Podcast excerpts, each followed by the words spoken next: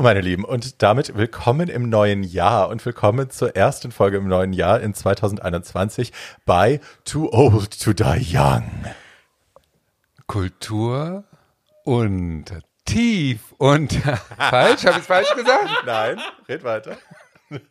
Ganz tief unter und ein bisschen über der Gürtellinie mit Barbie Breakout, Tatjana Berlin und Paul Schulz. Er säuselt schon wieder, Leute. Das ist noch der Silvester-Rest. Restalkohol. Ja, entschuldigen Sie bitte, ich kann halt auch nicht alles bei mir behalten. Ihr seht schon, wir sind gut drauf. Ja. Wir haben ähm, Noch leicht einem Tee? ein, leicht einem Tee. Wir haben das alles gut überstanden und freuen uns auf das neue Jahr. Und wir haben eine Sonder, Sonder, super Folge für euch, um mit uns gut gelaunt rein zu feiern. Noch heute auch noch. Ist tatsächlich wahr, weil es wurde uns auch schon, äh, wir kriegen ja immer mal wieder Zuschriften von Leuten, die uns zuhören und es wurde immer wieder angeregt, warum macht ihr nicht mal eine Folge zu äh, alten Frauen in schlechten Filmen? Und äh, ja, eigentlich liegt es bei uns sehr auf der Hand, dass wir das machen. Wir haben auch schon viel über alte Frauen in schlechten Filmen gesprochen, aber noch keine ganze Folge.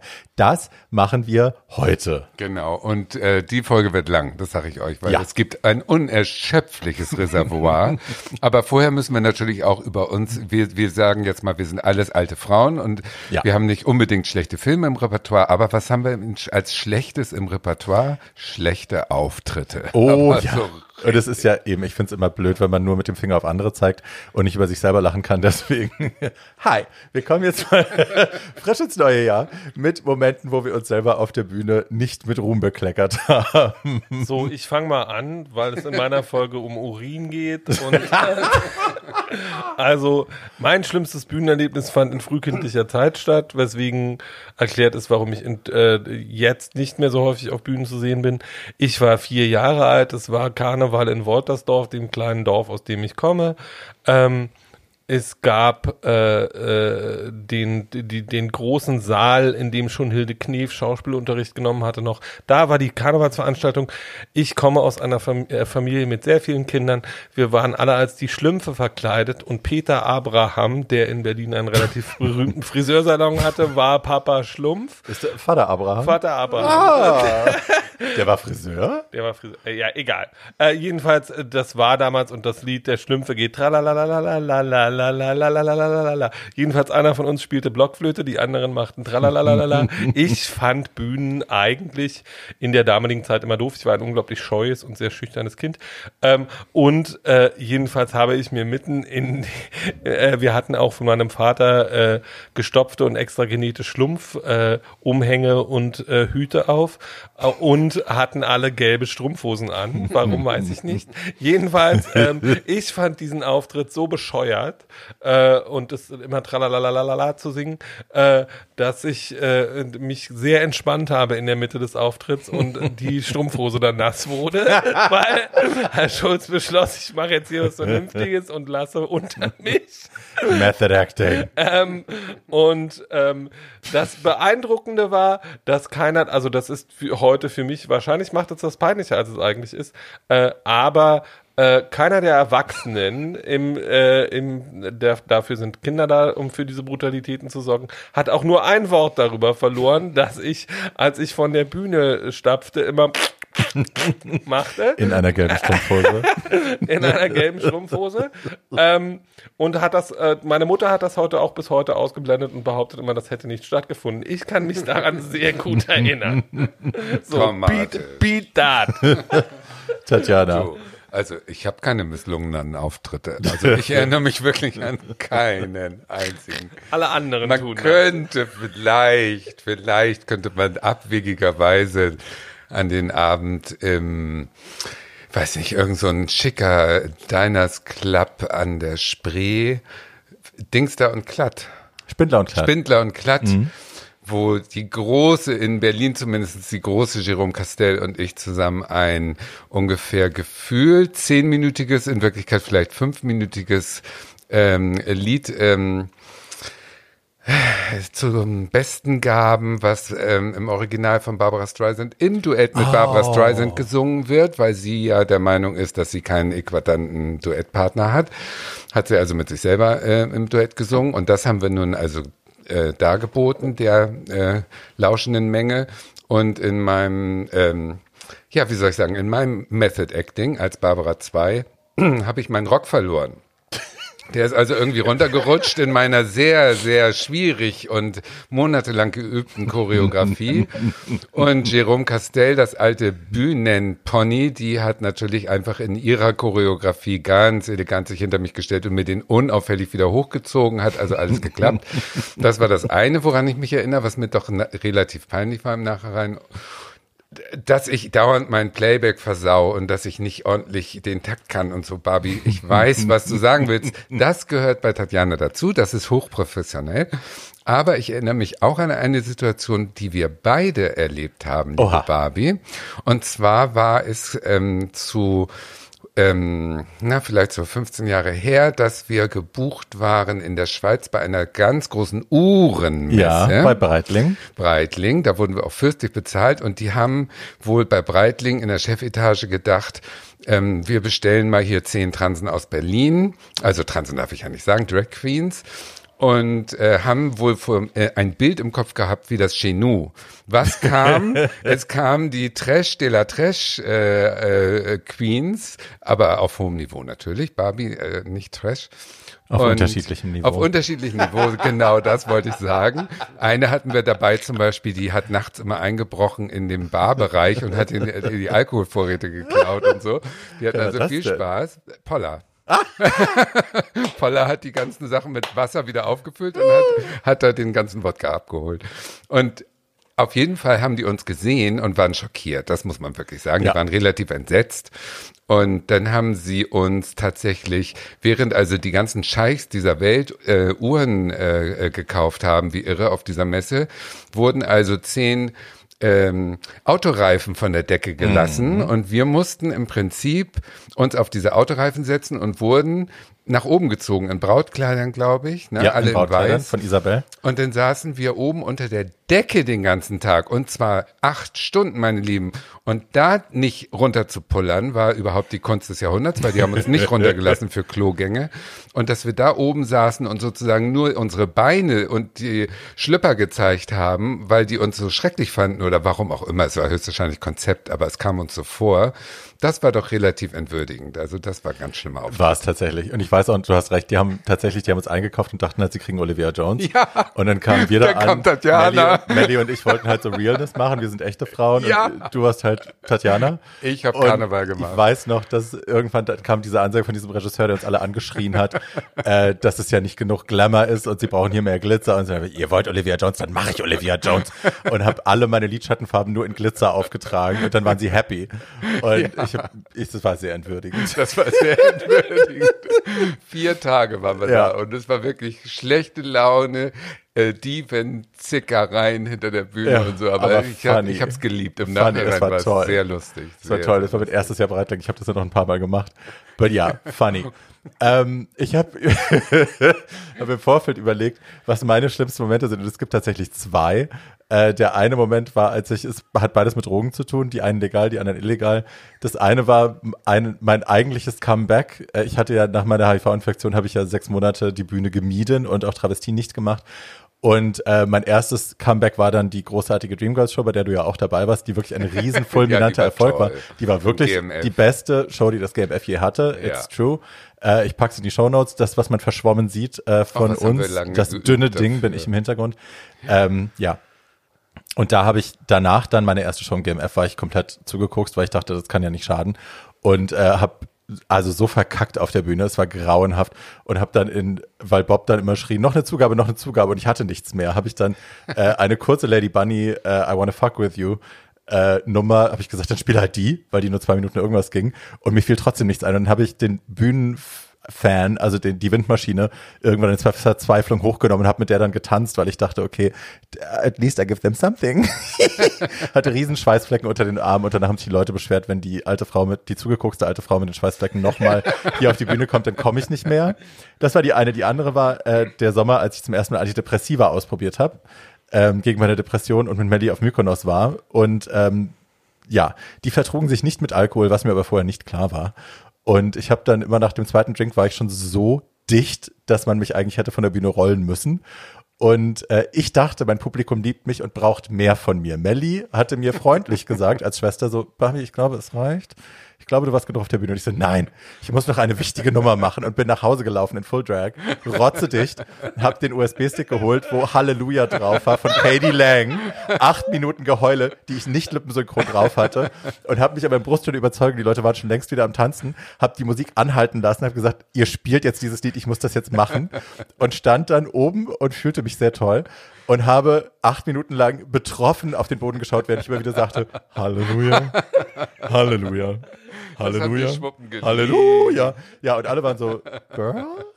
Du, also jetzt ist der Moment gekommen, wenn du mit Mykonos anfängst, muss ich da meine Mykonos-Geschichte erzählen. Bitch, und zwar please. bin ich irgendwann Melly war da ja die Königin von Mykonos ja. über Jahrzehnte und hatte immer richtig auf Augenhöhe ihre Partnerin ausgesucht und irgendwann waren die nun alle irgendwie krank und eine Woche musste gefüllt werden und sie rief an und sagte, Tatjana, du musst kommen schon mit so einem tragischen Unterton, ne? weil sie wusste, was kommt. Ne?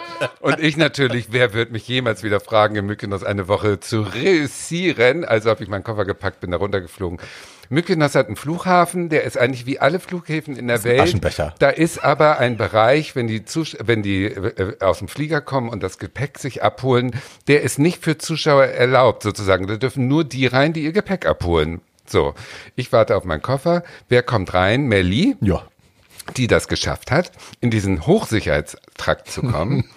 Und Mellis erste Worte waren, Tatjana, egal was sie dir erzählen, mit dieser Drogengeschichte habe ich nichts zu tun. ich nahm meinen Koffer und ging wieder zum Flieger. Nein, ich wurde zurückgeholt. Und dann nahm das Drama seinen Lauf. Es war natürlich eine absolute Katastrophe, aber es war sehr lustig, die Katastrophe. Aber das, was ich nie vergessen werde, war, man musste, um diese Jungschwuchtel Haute Volée in diese Disco zu treiben, musste man im Prinzip unten mit so Handzetteln äh, Werbung machen oder mit so Plakaten um 12 Uhr ist Show oder irgendwie sowas. Ja. Und dieses Jungvolk auf dieser Insel, die sind ja nur dafür da, die, die wollen äh, ficken. Ne, die die ja. wollen saufen und ficken und die wollen keine Transenshow sehen, wenn man ganz ehrlich ist. Also viele Na, ja, aber so ja, aber im Endeffekt ist das jetzt nicht so sie das wollten Highlight. Deine Transenshow nicht sehen. Ja, meine wollten sie nicht sehen, aber sie wussten noch nicht, was kommt. Aber da unten zu stehen und wie auf der Reeperbahn ja. die anzukobern da in diesem Land, war das. das. war erniedrigend ja. für mich und das fand ich das Allerschlimmste und das habe ich mir geschworen, never ever in life. das war nee, also mein Allerschlimmste. Ganz oft auch so das Gefühl, wirklich dahin zu kommen, man fühlt sich eigentlich toll, aber dann gezwungen zu werden, sich zu den Gästen an den Tisch zu setzen, gegen deren Willen, oh. ohne Einladung, sich dazu zu setzen, die voll zu quatschen, Wollten mit dem Ziel, dass die eine Flasche Champagner für dich bestellen, weil dann der Alte sich freut. Ja. Das war schon echt das eklig. War echt eklig remember that. Das war echt eklig. Die haben mit Recht erlebt, wie dauernd meine Perücke durch den Saal geflogen ist, weil ich sie verloren habe in meiner Euphorie. Method Acting. Und andere Sachen. So, ihr Süßen. Also, alte Frauen in schlechten Filmen ähm, ist ein Thema. Es gibt äh, dazu, weil ich tatsächlich verzweifelt bin. Ich weiß, es gibt ganz viele alte Frauen in schlechten Filmen. Vieles von dem, was ich mir rausgesucht hatte, was ich eigentlich gerne bearbeitet hätte, findet man nirgendwo mehr auf legalem Weg. Und ich möchte ja nicht mehr äh, illegale Downloads äh, benutzen müssen. Und da war ich so ein bisschen verzweifelt. Dann habe ich tatsächlich recherchiert, es gibt ein Buch von Fräulein Emmy. Wer Fräulein Emmy nicht kennt, das ist kommt äh, nicht aus Hamburg. Christoph Domke heißt der Mensch, äh, kommt aus Celle und äh, ist eben kabarettistisch auf der Bühne mit einem äh, Pianisten und sie nennt sich Fräulein Emmy, ist so eine, so eine bisschen matronige ältere Dame und ich weiß gar nicht, was die dann genau macht, aber ich glaube, es ist lustig. Emmy und Bertie ist so äh, Gesang und Klavier. So.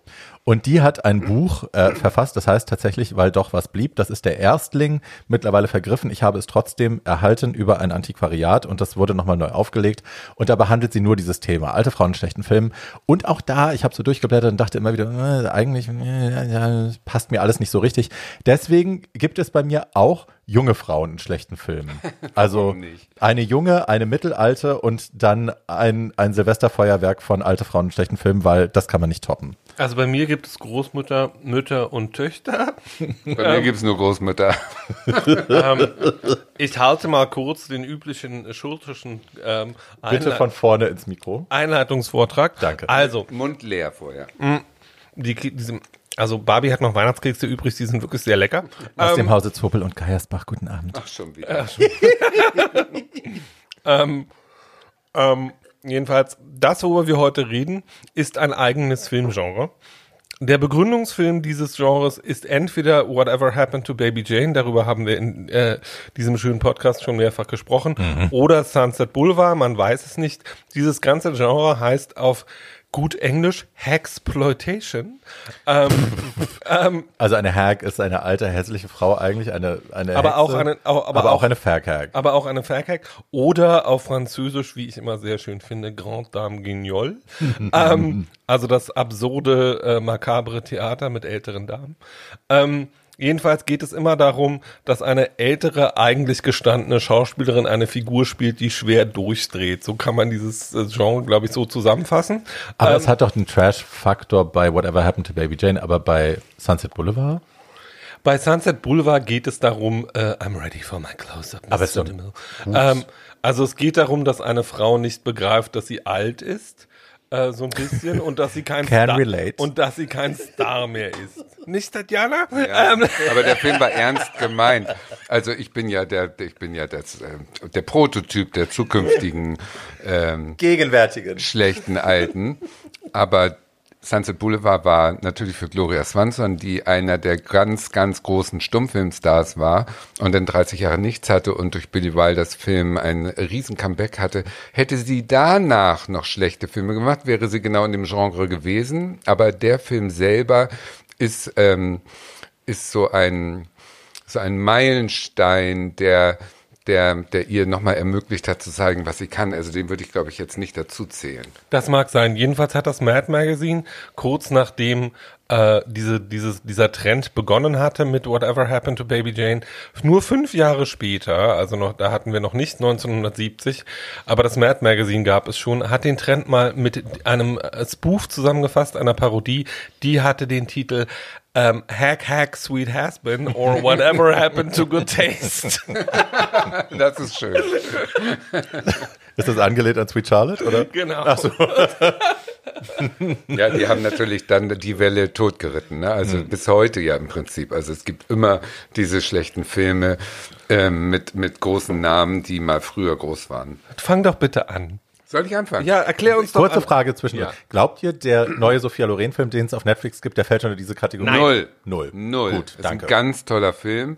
Hat überhaupt nichts damit zu tun, weil dieser Film ähm, oder dieses Genre, von dem Paul gesprochen hat, das sind auch immer alles eigentlich Filme ohne Budget. Hm. Und da soll die Komik ist unfreiwillig. Also das sind sozusagen Naja, meistens also ja auch im, Sextett, da komme ich ja noch zu, die hatten Budget. Also das ja, aber, aber, aber das ist der Trash-Faktor, weswegen wir den Film gut finden, höchstwahrscheinlich. Aber dieses Genre, Hackploitation, ist ja, ist ja im Prinzip, dass, ähm, dass die zum Schluss gezwungen sind, in schlechten Filmen aufzutreten, weil sie nichts anderes mehr kriegen. Und daraus wurde ein Genre sozusagen, weißt du? Also das ist ja, äh, äh, schon, schon in sich muss der Film schlecht sein.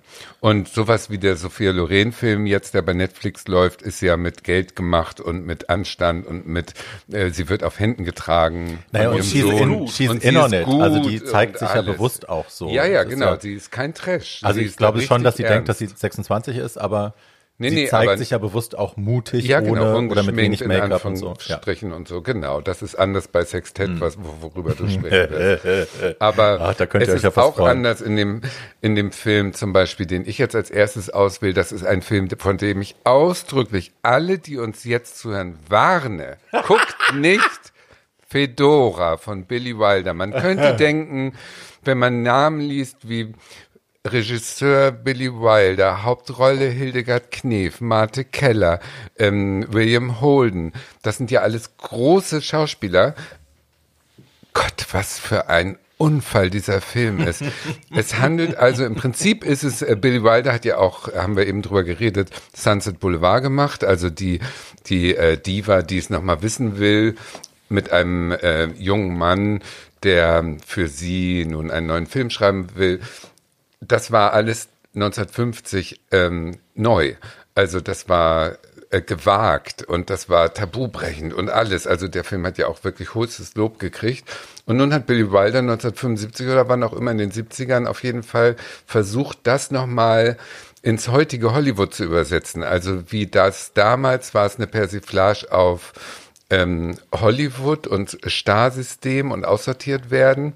Und er hat versucht, das jetzt nochmal auf Schönheitswahn umzudrehen, mit William Holden denselben Hauptdarsteller wie damals genommen und auch dieselbe Ausgangssituation im Prinzip, dass er der Erzähler ist, der das in Rückblenden wieder auffächelt. Und die Geschichte ist also ganz kurz gesagt, dass also eine Diva ähm, äh, angelehnt an Marlene und an Greta Garbo äh, irgendwann sich zurückzieht, weil sie zu alt geworden ist. Die ganzen Schönheitsoperationen sind gemacht worden und es ist jetzt die Zeit ist abgelaufen und ihre Tochter übernimmt heimlich, ohne dass die Welt es weiß, weil die Tochter genauso aussieht wie sie und übernimmt also ihre ihre Rolle in der Öffentlichkeit und macht dann nochmal äh, 20 Jahre Film. Das kann doch nur gut gehen. Schmeißt sich nachher äh, vor den Zug, weil sie unglücklich ist, weil sie aus dieser Nummer nicht mehr rauskommt und die Alte äh, revealt denn am Sarg der Tochter, wo die Welt denkt, das ist nun Fedora, der große Star. Nein, die, ich bin das, die hier im Rollstuhl sitzt und uralt ist und so weiter. Die Uralte wird gespielt von Hilde Knef, die damals noch gar nicht so uralt war, aber auf uralt geschminkt wurde. Und mhm. zwar nicht so, wie man es heute kennt, dass man das toll macht, sondern mit so Knetgummi im Gesicht. Ne? Mit, so einer, mit so einer Maske wie, also wie bei den Gremlins oder wie auch immer, also aus so Kautschuk irgendwie so schlecht gemacht. Und äh, die Tochter, die Tochter spielt Marte Keller, die ja damals vielleicht auch ein Filmstar war, aber die kommt für mich in so einer Rubrik wie Karen Black oder so. Das sind so Frauen, hey. die ja, die irgendwas haben, aber dann doch nicht so richtig gut. Kleine, kleine, kleine Nebenepisode zu Marte Keller. Wer Marte, wer verstehen will, warum Marte Keller Marte Keller ist, guckt bitte die erste Folge von The Romanovs jetzt auf Netflix. Äh, da spielt sie ein äh, eine ältere französische Dame, die äh, einen äh, nicht französischen Krankenpfleger hat und das ist eine, eine großartige Stunde Fernsehen und es ist eine großartige Stunde Marte Keller. Na gut, dann war sie mal gut. Äh, sie ist sie ist immer noch gut, wenn sie es sein will. Sie hat aber in jeder Menge Filme, ich erzähle glaube ich auch noch über einen äh, gespielt, die nicht gut waren. Bitte ja. weiter, Tatjana. Der Film ist also wirklich eine Katastrophe und er ist auch nicht spannend und er ist auch eigentlich äh, äh immer in so einem in so einem Sonnen, ähm, also wie soll ich sagen, wenn das Bild so ein bisschen verschwommen mhm. ist durch Sonnenlicht, so ist es gedreht irgendwie. Oder viele, viele Filter. Ja, viele Filter und viele Längen und das Schlimmste an der englischen Fassung ist, dass die ähm, Tochter und die Mutter sollen sich ja nun so gleich sein und deswegen müssen sie auch die gleiche Stimme haben. Das heißt, die wurden von einer dritten Person synchronisiert, Martin Keller und Hilde Knef. Und Hilde Nein. Knef wusste das nicht. Bei der Premiere in Deutschland sitzt Hilde Knef in der ersten Reihe neben William Holden und ähm, der Film geht los und Hilde Knef zetert los, als sie hört, dass sie synchronisiert worden ist, weil die Synchronisationsstimme ist auch so schlecht und es passt auch gar nicht. Also danach hat sie wohl bis zu ihrem Tod nie wieder mit Billy Wilder geredet, weil der das einfach gemacht hat, ohne ihr zu sagen. In der deutschen Fassung spricht sich Hilde Knef selber, aber die habe ich nicht gesehen. Ich habe nur die englische gesehen. Und es ist insgesamt gesehen also eine totale Verschwendung. Billy Wilder hat sein Ziel überhaupt nicht erreicht, das auf die 70er und auf den Schönheitswahn umzumünzen. Dieser Film ist für Hilde Knef äh, ein super Fiasko gewesen und für alle, die daran beteiligt waren. Und ich bin sicher, dass Bill Wilder sich äh, sehr geschämt hat, weil er nun wirklich Meisterwerke der, gerade Bill Wilder hat ja Meisterwerke abgeliefert am Absolut. Fließband. Also einer besser als der andere und dann so ein Dreck Some dazwischen. Like it hard. Zeuge der Anklage. Sabrina, äh, das Zeuge der Anklage ist auch er, ne? Ja, das ja. verflixte siebte Jahr. Es gibt ja Millionen gute Filme von dem, Sunset Boulevard. Das war ein Schuss in den Ofen, mein Wie ist denn der Lilo Pulverfilm? Ähm, 1, 2, 3. 1, 2, 3 ist ein ja. äh, verkanntes Meisterwerk, ja, ich immer. Ja, also das war mein erster Beitrag. Die nächsten werden lustiger, ich schwör's. Also ich gehe chronologisch vor. Und ähm, ich fange an im Jahre 1978, meinem Geburtsjahr, mit Sextett. Ich habe es schon äh, angekündigt und vorgewarnt. Und ich will dieser ganzen Kritik eines vorausschicken. Ähm, ja, wir reden über alte Frauen in schlechten Filmen. Es soll aber nicht so aussehen, als wären wir hier, als würden hier drei schwule Männer zusammensitzen und Frauen zerfleischen. Ähm, weil das ist es nicht. Also wir lieben diese Frauen in diesen Filmen, wir ja. lieben auch diese Filme. Ähm, und speziell hier bei Sextet geht es auch nicht darum, es geht nicht um Age-Shaming, es geht nicht darum, dass sie sich das getraut hat in ihrem Alter, 84 Jahre, ähm, das zu spielen, sondern es geht eher darum, dass es nicht glaubwürdig ist, einfach weil it wasn't. So. Und das gibt diesem Film halt auch so eine absurde Note von Anfang an. Ähm, Also Sextett ist 1978 gedreht, basiert auf einem Stück, das Mae West selber geschrieben hat, irgendwann in den 60ern. Hat 61 hat sie selber äh, aufgeführt auch noch. Äh, Regie hat Ken Hughes geführt. Äh, sie hat mit am Drehbuch gearbeitet mit Herbert Baker zusammen. Und der Cast allein liest sich schon so wirre. Also es ist Timothy Dalton als ihr Mann, dann ist es Dom DeLuise, Tony Curtis, Ringo Starr, Keith Moon. Keith Moon ist also Rolling Stones, richtig? Mhm. Ja das Drogenopfer von Rolling Stones, ähm, George Hamilton, der dauergebräunte äh, Superbrite und Alice Cooper. das ist so durchgeknallt. Ohne Make-up. Ähm, ja. Und es ist ihr letzter Film. Auch zu Recht. Also ich meine, sie war 84, als sie diesen Film, als sie diese Rolle gespielt hat. Ihr letzter Film in jeder Beziehung. Ja, ja, ja, ja, ja. Und also ihre Rolle heißt Marlo Manners und ähm, sie ist die größte Sexsirene, das wird, es gibt einen Menschen, der wurde extra dafür abgestellt in der ersten Film, im ersten Schnittbild steht dieser Mensch, ist ein TV-Moderator und erklärt uns quasi, wer Marlon Manners ist. Also sie ist die größte Sexsirene, die je gelebt hat. Die erotischste Frau, die es gibt. Äh, der größte Star der Welt. Also es, es wird mit Superlativen nicht gespart und sie heiratet. Es ist ihre sechste Heirat in London und es ist, als würde die Queen heiraten. Ganz London ist auf den Straßen. Äh, Big Ben steht quasi in Flammen. Alle rennen rum, alle sind aufgeregt und ähm, Superlativ, Superlativ, Superlativ. Alle begehren sie, jeden Raum, in den sie betritt. Alle sind sofort so, oh, Manu. Und ähm, wir sehen sie aber nicht. Und es dauert acht Minuten, bis dann endlich die Limousine vorfährt. Äh, und wie gesagt, alle sind aufgeregt. Die Limousine fährt vor, die Tür geht auf äh, und ihr Bräutigam, Lord Barrington oder so, tritt, äh, Timothy Dalton, tritt aus, dem, aus der Limousine, öffnet die Tür und dann kommt sie in einem weißen Brautkleid raus. Die Kamera wird sofort so ein bisschen weicher, also es wird so ein Filter vorgelegt und man denkt sich, hoch, was passiert denn jetzt? Ja, und dann tritt äh, die größte Sexirene aller Zeiten, der größte, erotischste Star der Welt, Mae West, äh, Marlo Manners mit 84 vor die Kamera. Das ist und so ich meine, das Ding ist, wir lachen jetzt, ne? Aber man muss sich vorstellen, es ist in, also 90 Minuten, wie auch, wie lange auch immer dieser Film dauert.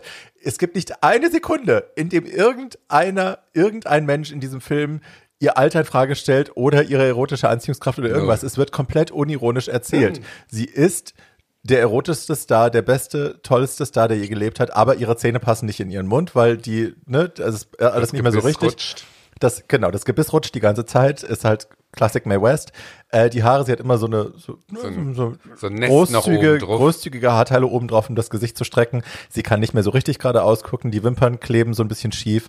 Äh, sie ist deutlich geliftet und korsettiert die ganze Zeit. Sie kann nicht atmen und nicht wird so geschoben von Szene zu Szene. Und es beginnt auch gleich mit, ähm, ich möchte sagen, der dümmsten Tanznummer, die ich je in einem Musical-Film gesehen so habe. Toll. Hooray for Hollywood ähm, wo wirklich also 20 aufgeregte äh, Bellboys irgendwie auf der Treppe so eine kleine Choreo machen und sie wird halt immer so von A nach B geschoben. Also ja. alle tanzen sich die Seele wund und dazwischen steht Mae West und macht die ganze Zeit so oh. Ja, und, und sie wackelt ein bisschen mit den Hüften. Versucht mit den Hüften zu wackeln, die mit Zähne wackeln auch ja. und dann wird sie so von A nach B geschoben, damit die Kamera sich bewegen kann und dann gibt's ein neues Schnittbild und dann tanzen wieder alle wild und Mae steht wieder da und macht so mm. oh und hebt so die Hand hinter den Arm, äh, hinter den Kopf. Und man denkt, das ist die dümmste Tanznummer, die man jemals gesehen hat, bis kurz danach Love Will Keep Us Together anfängt.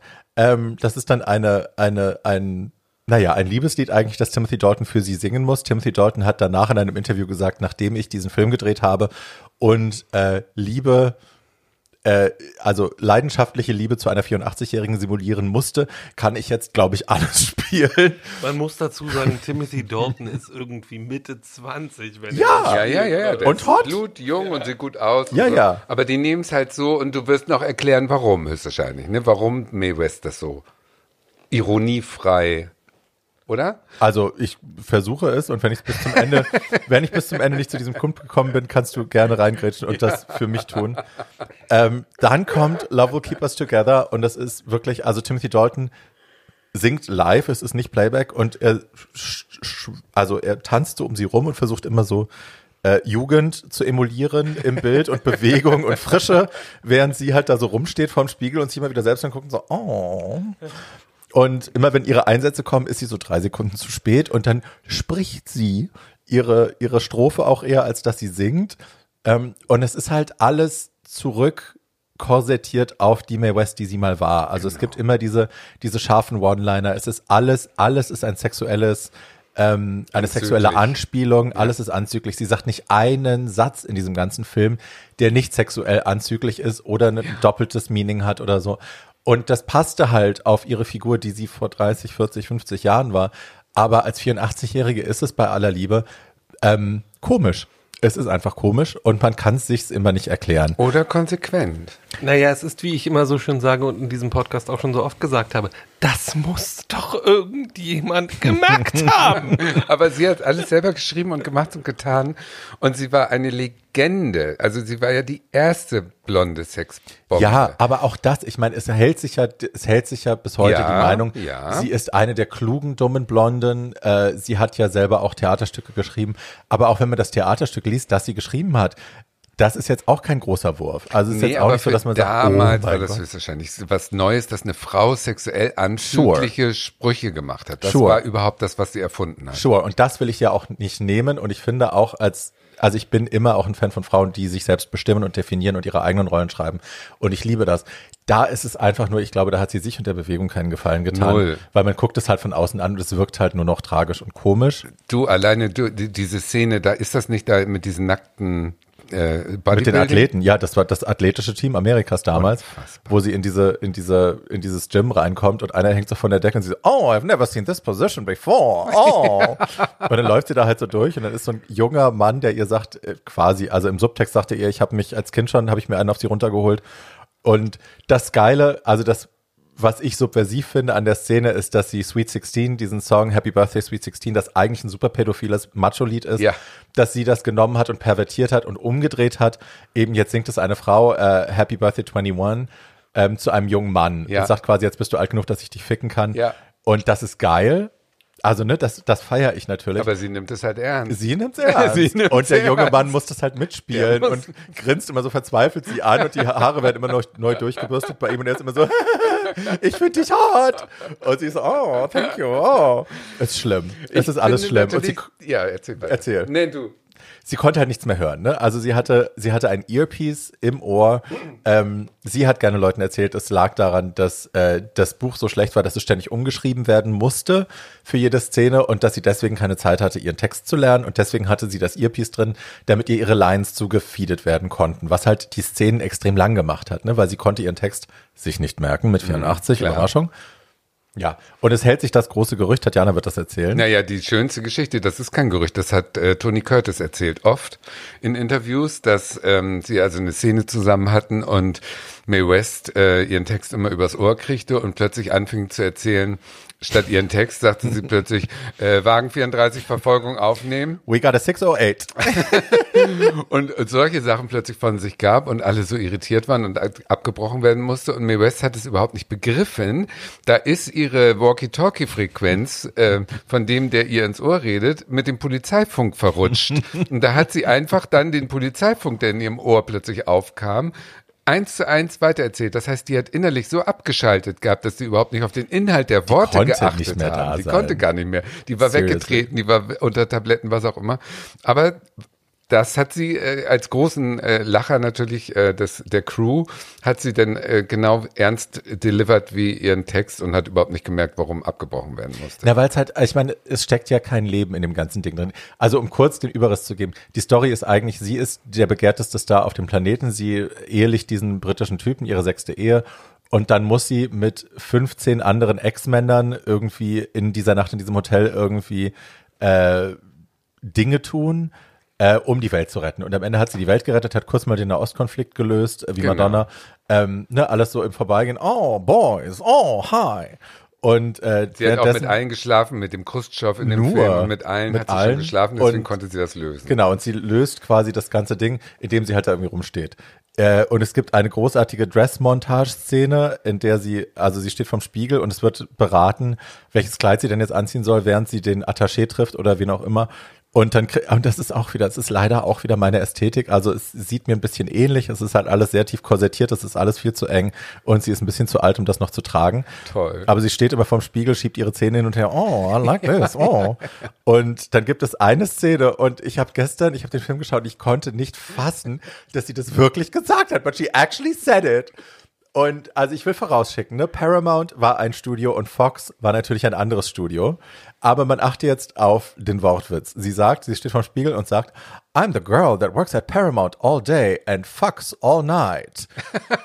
und wir verstehen alle, was, was das im Subtext sagt oder auch wenn man es einfach nur so hört. Und Fox heißt natürlich F-O-X an dieser Stelle und nicht Fox, wie wir es verstehen. Und ich, aber das hat sie gesagt, 78 als 84-Jährige, Wahnsinn.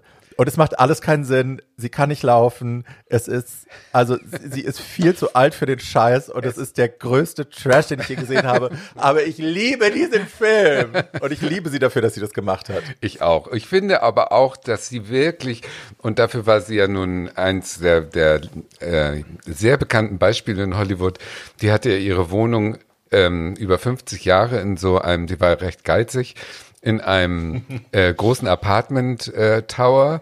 und es war ja sehr berühmt, ihre Wohnung, weil sie war schneeweiß alles. Und auf dem Klavier stand eine Skulptur von ihr, die sie mit 26, 27 hat machen lassen. Eine Nacktskulptur, Hände hinterm Kopf verschränkt. Und Oh. sie hat einfach irgendwann beschlossen, ich bleibe immer wie diese Skulptur 26. Und das hat die halt äh, vor sich selber, hat die sich diese Lebenslüge so knallhart durchgezogen, dass das in alle Bereiche, das war halt so. Hast du mir nicht mal erzählt, dass Zu ihrem- jemand rausgeschmissen Ja, hat? zu ihrem 80. Geburtstag kam eine Journalistin und sie konnte überhaupt nicht mit Frauen natürlich. Also sie hatte nie, sie hatte nur Schwule um was a sich. man's girl. Und nachts ist sie ja rumgefahren und hat äh, bei Boxkämpfen die Mhm. blutig gehauenen Verlierer aufgesammelt und mit denen Sex gehabt. Das war ihr Fetisch. und äh, hatte auch in ihrer, die ist ja nachher getourt durch Las Vegas und so, hatte die ja auch in den 60er Jahren. Da war sie eben auch schon 60, da hatte sie so ein, ähm, so ein One-Woman-Show und da waren diese ganzen äh, Verlierer, Bodybuilder waren ihr, ihre nackten Männer da auf der Bühne und so. Und äh, bei diesem Geburtstag von ihr, da war sie 80 geworden, sagt also diese Frau, die da zufällig reinkam, mit in diese illustre Runde sagt, äh, Miss West, Sie sind mein Vorbild, Sie sind mein Idol und Sie sehen wirklich keinen Tag älter aus als 60. Es ist ja unwahrscheinlich, wie toll Sie aussehen. Und Miss West erstarrt und sagt nur, raus, Sie, Sie böses Weib, Sie böse Frau. How dare you say that about Ne? me? Also die hat überhaupt nicht begriffen, dass sie nicht mehr 26 ist. Die hat das einfach knallhart vor sich so durchgezogen mit allen Konsequenzen und hat auch die Lacher, die, wie wir jetzt lachen über sie, hat sie immer als Beifallslachen interpretiert. Ich meine, das haben wir ja mit Chantal jahrhundertelang gele- erlebt auf der Bühne. Weißt du, immer das denn für sich zu interpretieren, dass das alles immer gut ist, was vom Publikum kommt. Und diese Lebenslüge musst du in gewissen, wie soll ich sagen, in gewissen Lebenslagen tut einem das gut, wenn man das kann. Ich bewundere das, dass sie das so konnte. Weil Ja, ich meine, das Gegenteil sonst hätte sie sich ja umbringen müssen eben, mit 26. Das wäre dann ja Genau, dann einfach genau. vorbei gewesen. Und deswegen Aber ich finde habe, ich es das gibt ja super. diese Also ich will Doku, das, A Dirty ich hoffe, Blonde. ich Hast du die so bin. gesehen? Nee, leider noch nicht. Die ist ja, also ich habe gestern Ausschnitte auf YouTube gefunden und da gab es eine Szene, wo sie pff, wahrscheinlich auch schon in ihren 70ern in einem viel zu engen weißen Kleid mit derselben Frisur, mit derselben Wimper und so äh, Boogie tanzt, Twist tanzt mit irgendeinem Typen vor Leuten. Da sitzt ein Publikum rundrum und sie ist einfach auf der Tanzfläche und tanzt dirty mit so einem Typen. Und da habe ich das bei ihr gesehen. Also da war sie nicht die Filmrolle, weil das ist ja dann immer so ein Abziehbild, so ein, so ein runtergewässertes Ding, sondern da war sie das in echt. Das war ihre Rolle im echten Leben. Sie hat das ja, Absolut. sie hat ja im Film nur sich selbst gespielt. Das war immer ihre Personality, Immer. war diese Person. Und da siehst du die in Interaktion auf der Tanzfläche, wie sie halt so ein bisschen sexy tanzt und die Titten shakt und den Arsch shakt. Und ja, sie ist 100. Sie ist aber fuck it. Ja. Und da habe ich ihr das geglaubt zum ersten Mal. Da habe ich Genau. gerafft, dass sie halt auch wirklich, es gab keine Trennung zwischen der Bühnenfigur, der Filmfigur und ihrer 0,0. privaten Person. Das war alles immer dasselbe. Genau. Und deswegen konnte sie das auch nicht nie hinterfragen. nie. Nie hinterfragen, nie kritisieren, nie, nie trennen. Und das kommt auch von den Anfängen, weil die wurde ja in Hollywood, äh, die hat ja, ähm, äh, ich weiß nicht welche Studie, Paramount gerettet. Mhm. Also die war in den 30er Jahren der Goldesel mit ihren äh, Filmen. Aber da war sie auch schon mindestens 36, 40 und dick und klein und hat daraus ja, sich diese Figur geformt, war aber schon so alt eigentlich, dass sie eigentlich gar nicht mehr genommen hätte werden können. Aber die hatten irgendwie keine in diesem Genre äh, versaute, blonde, intelligente Sexbombe. Und äh, das hat die eben selber erfunden und dadurch hat sie so einen Erfolg gehabt. Und weil der Erfolg so spät kam, kann ich mir auch vorstellen, dass sie damals schon glaubte, okay, ich fange hier in Hollywood an und ich bin 26. So. So, der Trick an der Sache, deswegen hat sie auch das Drehbuch für Sextett mitgeschrieben, ist, Frau West hat die meisten ihrer Filme mitgeschrieben. Yes. Frau West hat äh, diese Bühnenfigur nicht nur in Hollywood erfunden vor den Kameras, sondern vorher auch auf dem Broadway in teils jahrelang vor ausverkauften Häusern laufenden Shows. Also Madame hat auch als Autorin immer ganz gut Asche gemacht. Deswegen dachte sie auch, sie kann was. Das ging bei Sextet deutlich schief. Wie ihr schon merkt, das hier ist die Folge mit unseren Katastrophenfilmen. Ja, sie hat auch tolle, gute Filme, ja. Und ähm, also 78 war kein gutes Jahr für, äh, für, Für ältere äh, Damen. für ältere Damen und den internationalen Film, weil mein erster Film ähm, ist auch aus diesem Jahr und hat den schönen englischen Titel. Mein Geburtsjahr. Ich sag's nochmal. äh, hat den schönen We're not commenting. Ähm, ähm, sie ist ja auch immer nur, immer 26. ähm, ähm, hat den schönen englischen Titel Just a Gigolo oder auf gut Deutsch Schöner Gigolo, armer Gigolo. Hast du den ganz gesehen? Den habe ich ganz gesehen in der langen Schnittfassung, um es dazu zu sagen. Die, die, also, äh, um das, also, Just a Gigolo hat eine Besetzung, die sich liest, als könnte das gar kein schlechter Film sein. Hauptrolle David Bowie. Außerdem spielen mit Maria Schell, Erika Pluha, Kim Nowak, äh, Marlene Dietrich und, jetzt wird es absurd, Evelyn Kühnecke. Was? Und Sydney Rome. Und natürlich Sydney Rome, aber zu der komme ich gleich. Zu der komme ich gleich noch. Ähm, alle diese Menschen waren 78 sowas ähnliches wie entweder Legenden oder Stars. Ähm, die Regie bei diesem Film äh, führt David Hennings, ein äh, sehr ernstzunehmender englischer Schauspieler, der danach nie wieder Regie geführt hat. Ihr werdet gleich fragen, warum. ähm, und ähm, erzählt wird die Geschichte eines Armeeleutnants aus gutem Hause, der ähm, nach dem Ersten Weltkrieg nach Berlin zurückkehrt und dort merkt, dass er nichts kann, außer hübsch sein, weswegen ähm, er... Ist das David Bowie? Oder? Das ist David Bowie. Okay. Ähm, äh, weswegen er sich dann als Gigolo für ältere Damen vermietet ähm, und ähm, in, dann bei am Schluss, weil ihr müsst diesen, also vielleicht kann man diesen Film sehen, ihr müsst ihn aber nicht sehen, deswegen verrate ich jetzt mal den Schluss. David Bowie, die Figur stirbt am Schluss äh, und ähm, wird in, in den Kämpfen zwischen den Faschisten und den Kommunisten aufgerieben. Äh, jedenfalls, ähm, Herr Bowie hat, glaube ich, gedacht, er spielt jetzt in einem Meisterwerk mit. Hatte davor einen wirklich guten Film gedreht, The Man Who Fell to Earth. Den kann man auch immer noch gucken. Der ist auch sehr schön. Ich finde den immer noch sehr schön. Muss man ein bisschen Drogen für nehmen, dann hat man viel Spaß. ähm, und haben die damals alle auch. Jedenfalls, äh, Just a Gigolo sieht auch ein bisschen so aus, als hätten die da alle sehr viel Drogen genommen. Ja, Schlafpillen. Schlafpillen.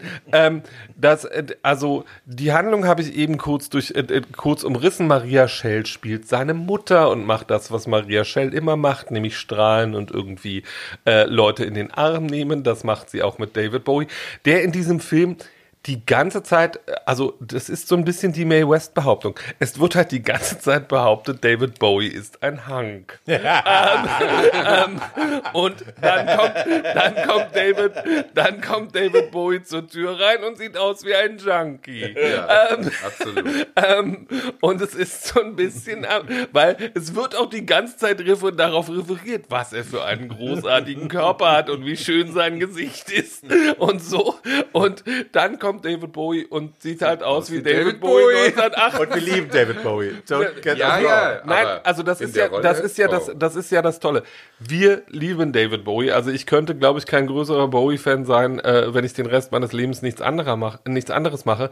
Aber David Bowie Als, zu, als Callboy. Als als, Alpha als. Ka- als Alpha, als Alpha Mensch und als schönes Stück Fleisch, das von Frauen, das von Frauen zu, weitergereicht wird, funktioniert halt nicht.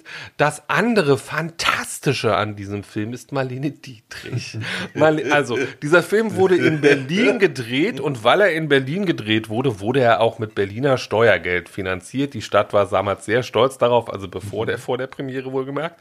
Ähm, und äh, die einzige Person in diesem Film, die in Berlin geboren war, war Marlene Dietrich. Marlene Dietrich war eine Legende und hatte seit 17 Jahren keinen Film mehr gedreht und war 74 und wohnte in Paris. So, ähm, Marlene Dietrich ist, hat, glaube ich, fünf Minuten Screentime in diesem ganzen Ding, sitzt auch die ganze Zeit nur sehr alt und irgendwie wackelig auf einem Stuhl hinter einem schwarzen Schleier und spricht sehr langsam. Ähm, und tut sie. so Das war also Nachzeuge der An äh, nach Ja, das ja, war ihr weit, letzter weit, weit, weit. Das war ihr letzter Film. Ah, okay. Da hatte sie, sie hatte wirklich seit 17 Jahren nicht mehr gedreht. mehr gedreht. Das war eine Dann, riesen äh, das war eine Riesenweltsensation. Sie hat dafür für zwei Tage Arbeit eine damals unvorstellbare Summe bekommen, Ja. nämlich eine Viertelmillion Dollar. Das wären heute also so, keine Ahnung, äh, fünf, sechs, sieben Millionen Dollar oder irgendwie Ja, sowas. ja. Ähm, und deswegen habe ich das eben mit Berlin gesehen. Der gesamte Film wurde in Berlin gedreht. Nur die Szenen mit Marlene wurden in Paris gedreht. und es ist auch die ganze Zeit so geschnitten, dass du sehr genau siehst, Marlene ist da gar nicht. Sie sitzt ganz sondern, alleine. sondern sie sitzt ganz alleine, umgeben von einer Schar mehr I oder.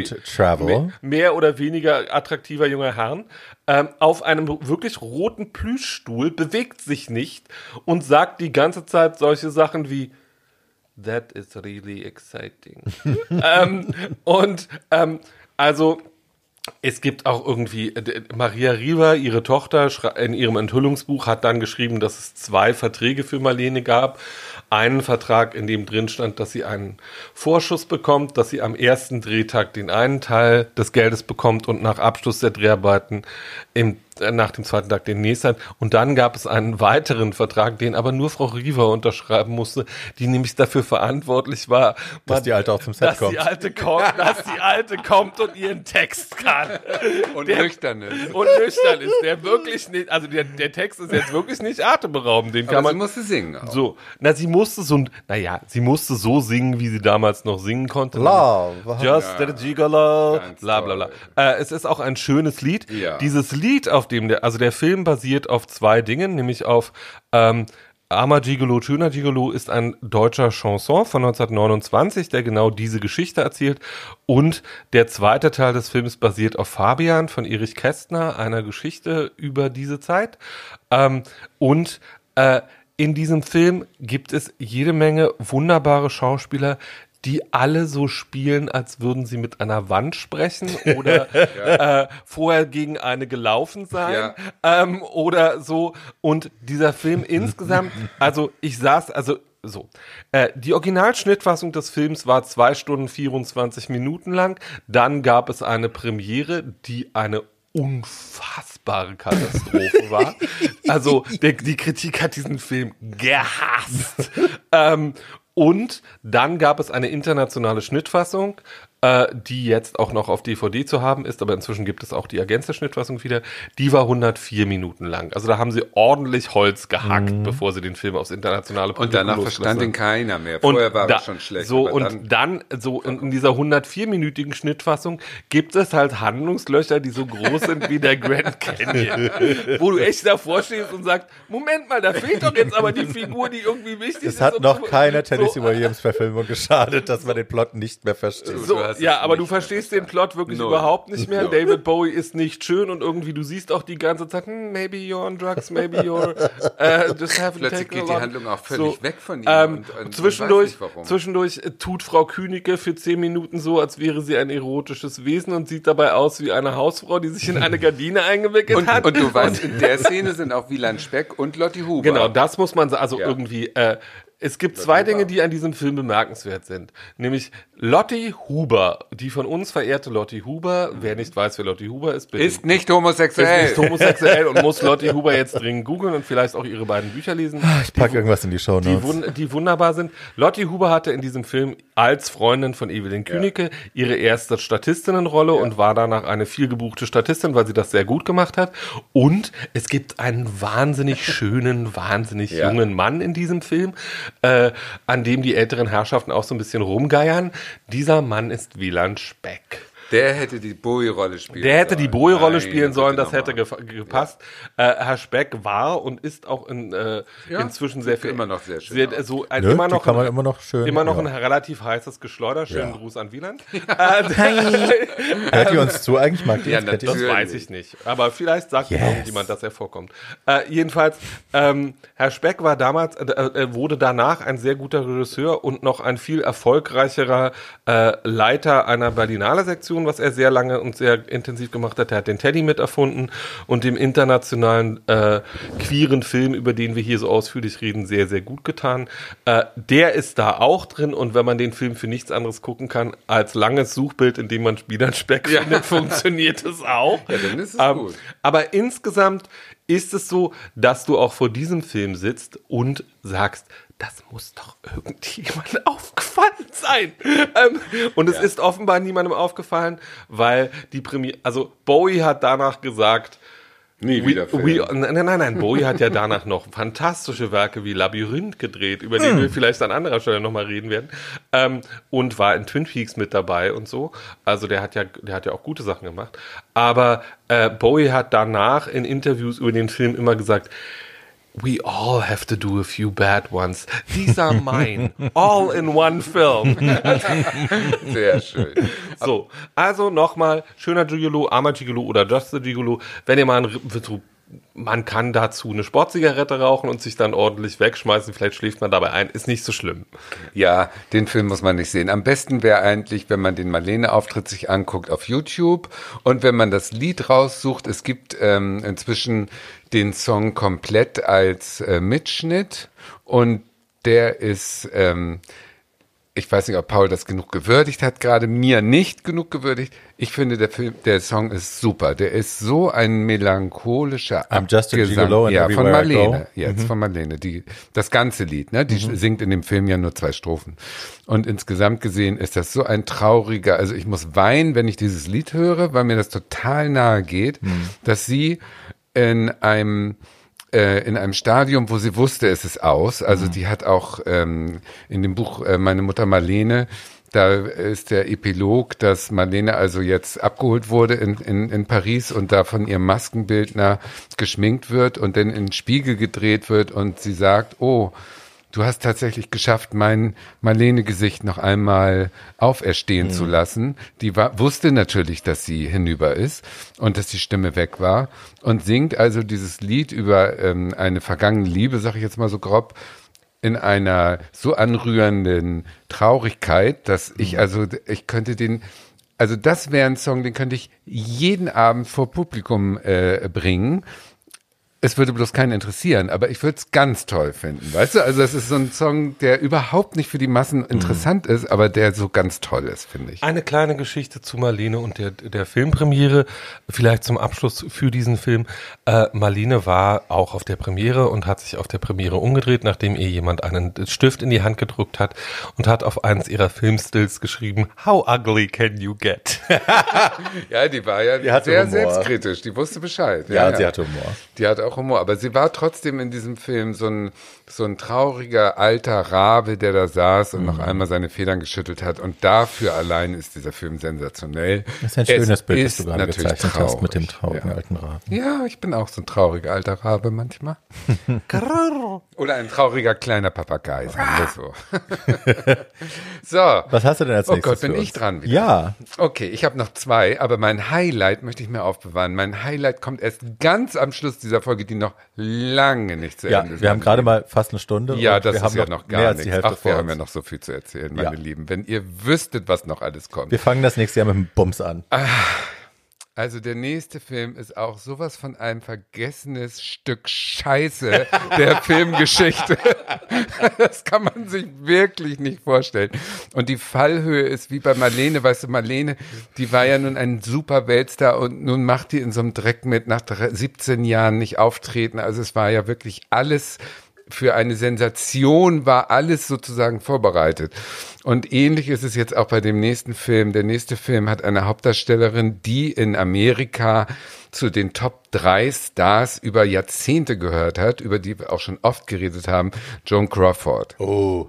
Die hat nun das Genre der der dunkelhaarigen Geliebten, die den Frauen die Männer wegnimmt, erfunden. Das war sozusagen ihre, ne, die hatte zuerst die Fuck Me Shoes, heißen Sandaletten, die hinten ja. so ein bisschen auf sind. Das war die Frau, die das das Na, erste Bette Mal Davis hat, hat die nach ihr benannt. Bette Davis, is she wearing her Fuck Me Heels? Ja, ja, genau, aber das ja. war, diese Schuhe hatte sie das erste Mal, das waren Schuhe von Prostituierten und im Film hatte Joan Crawford in den 20er mhm. Jahren zuerst diese Schuhe an.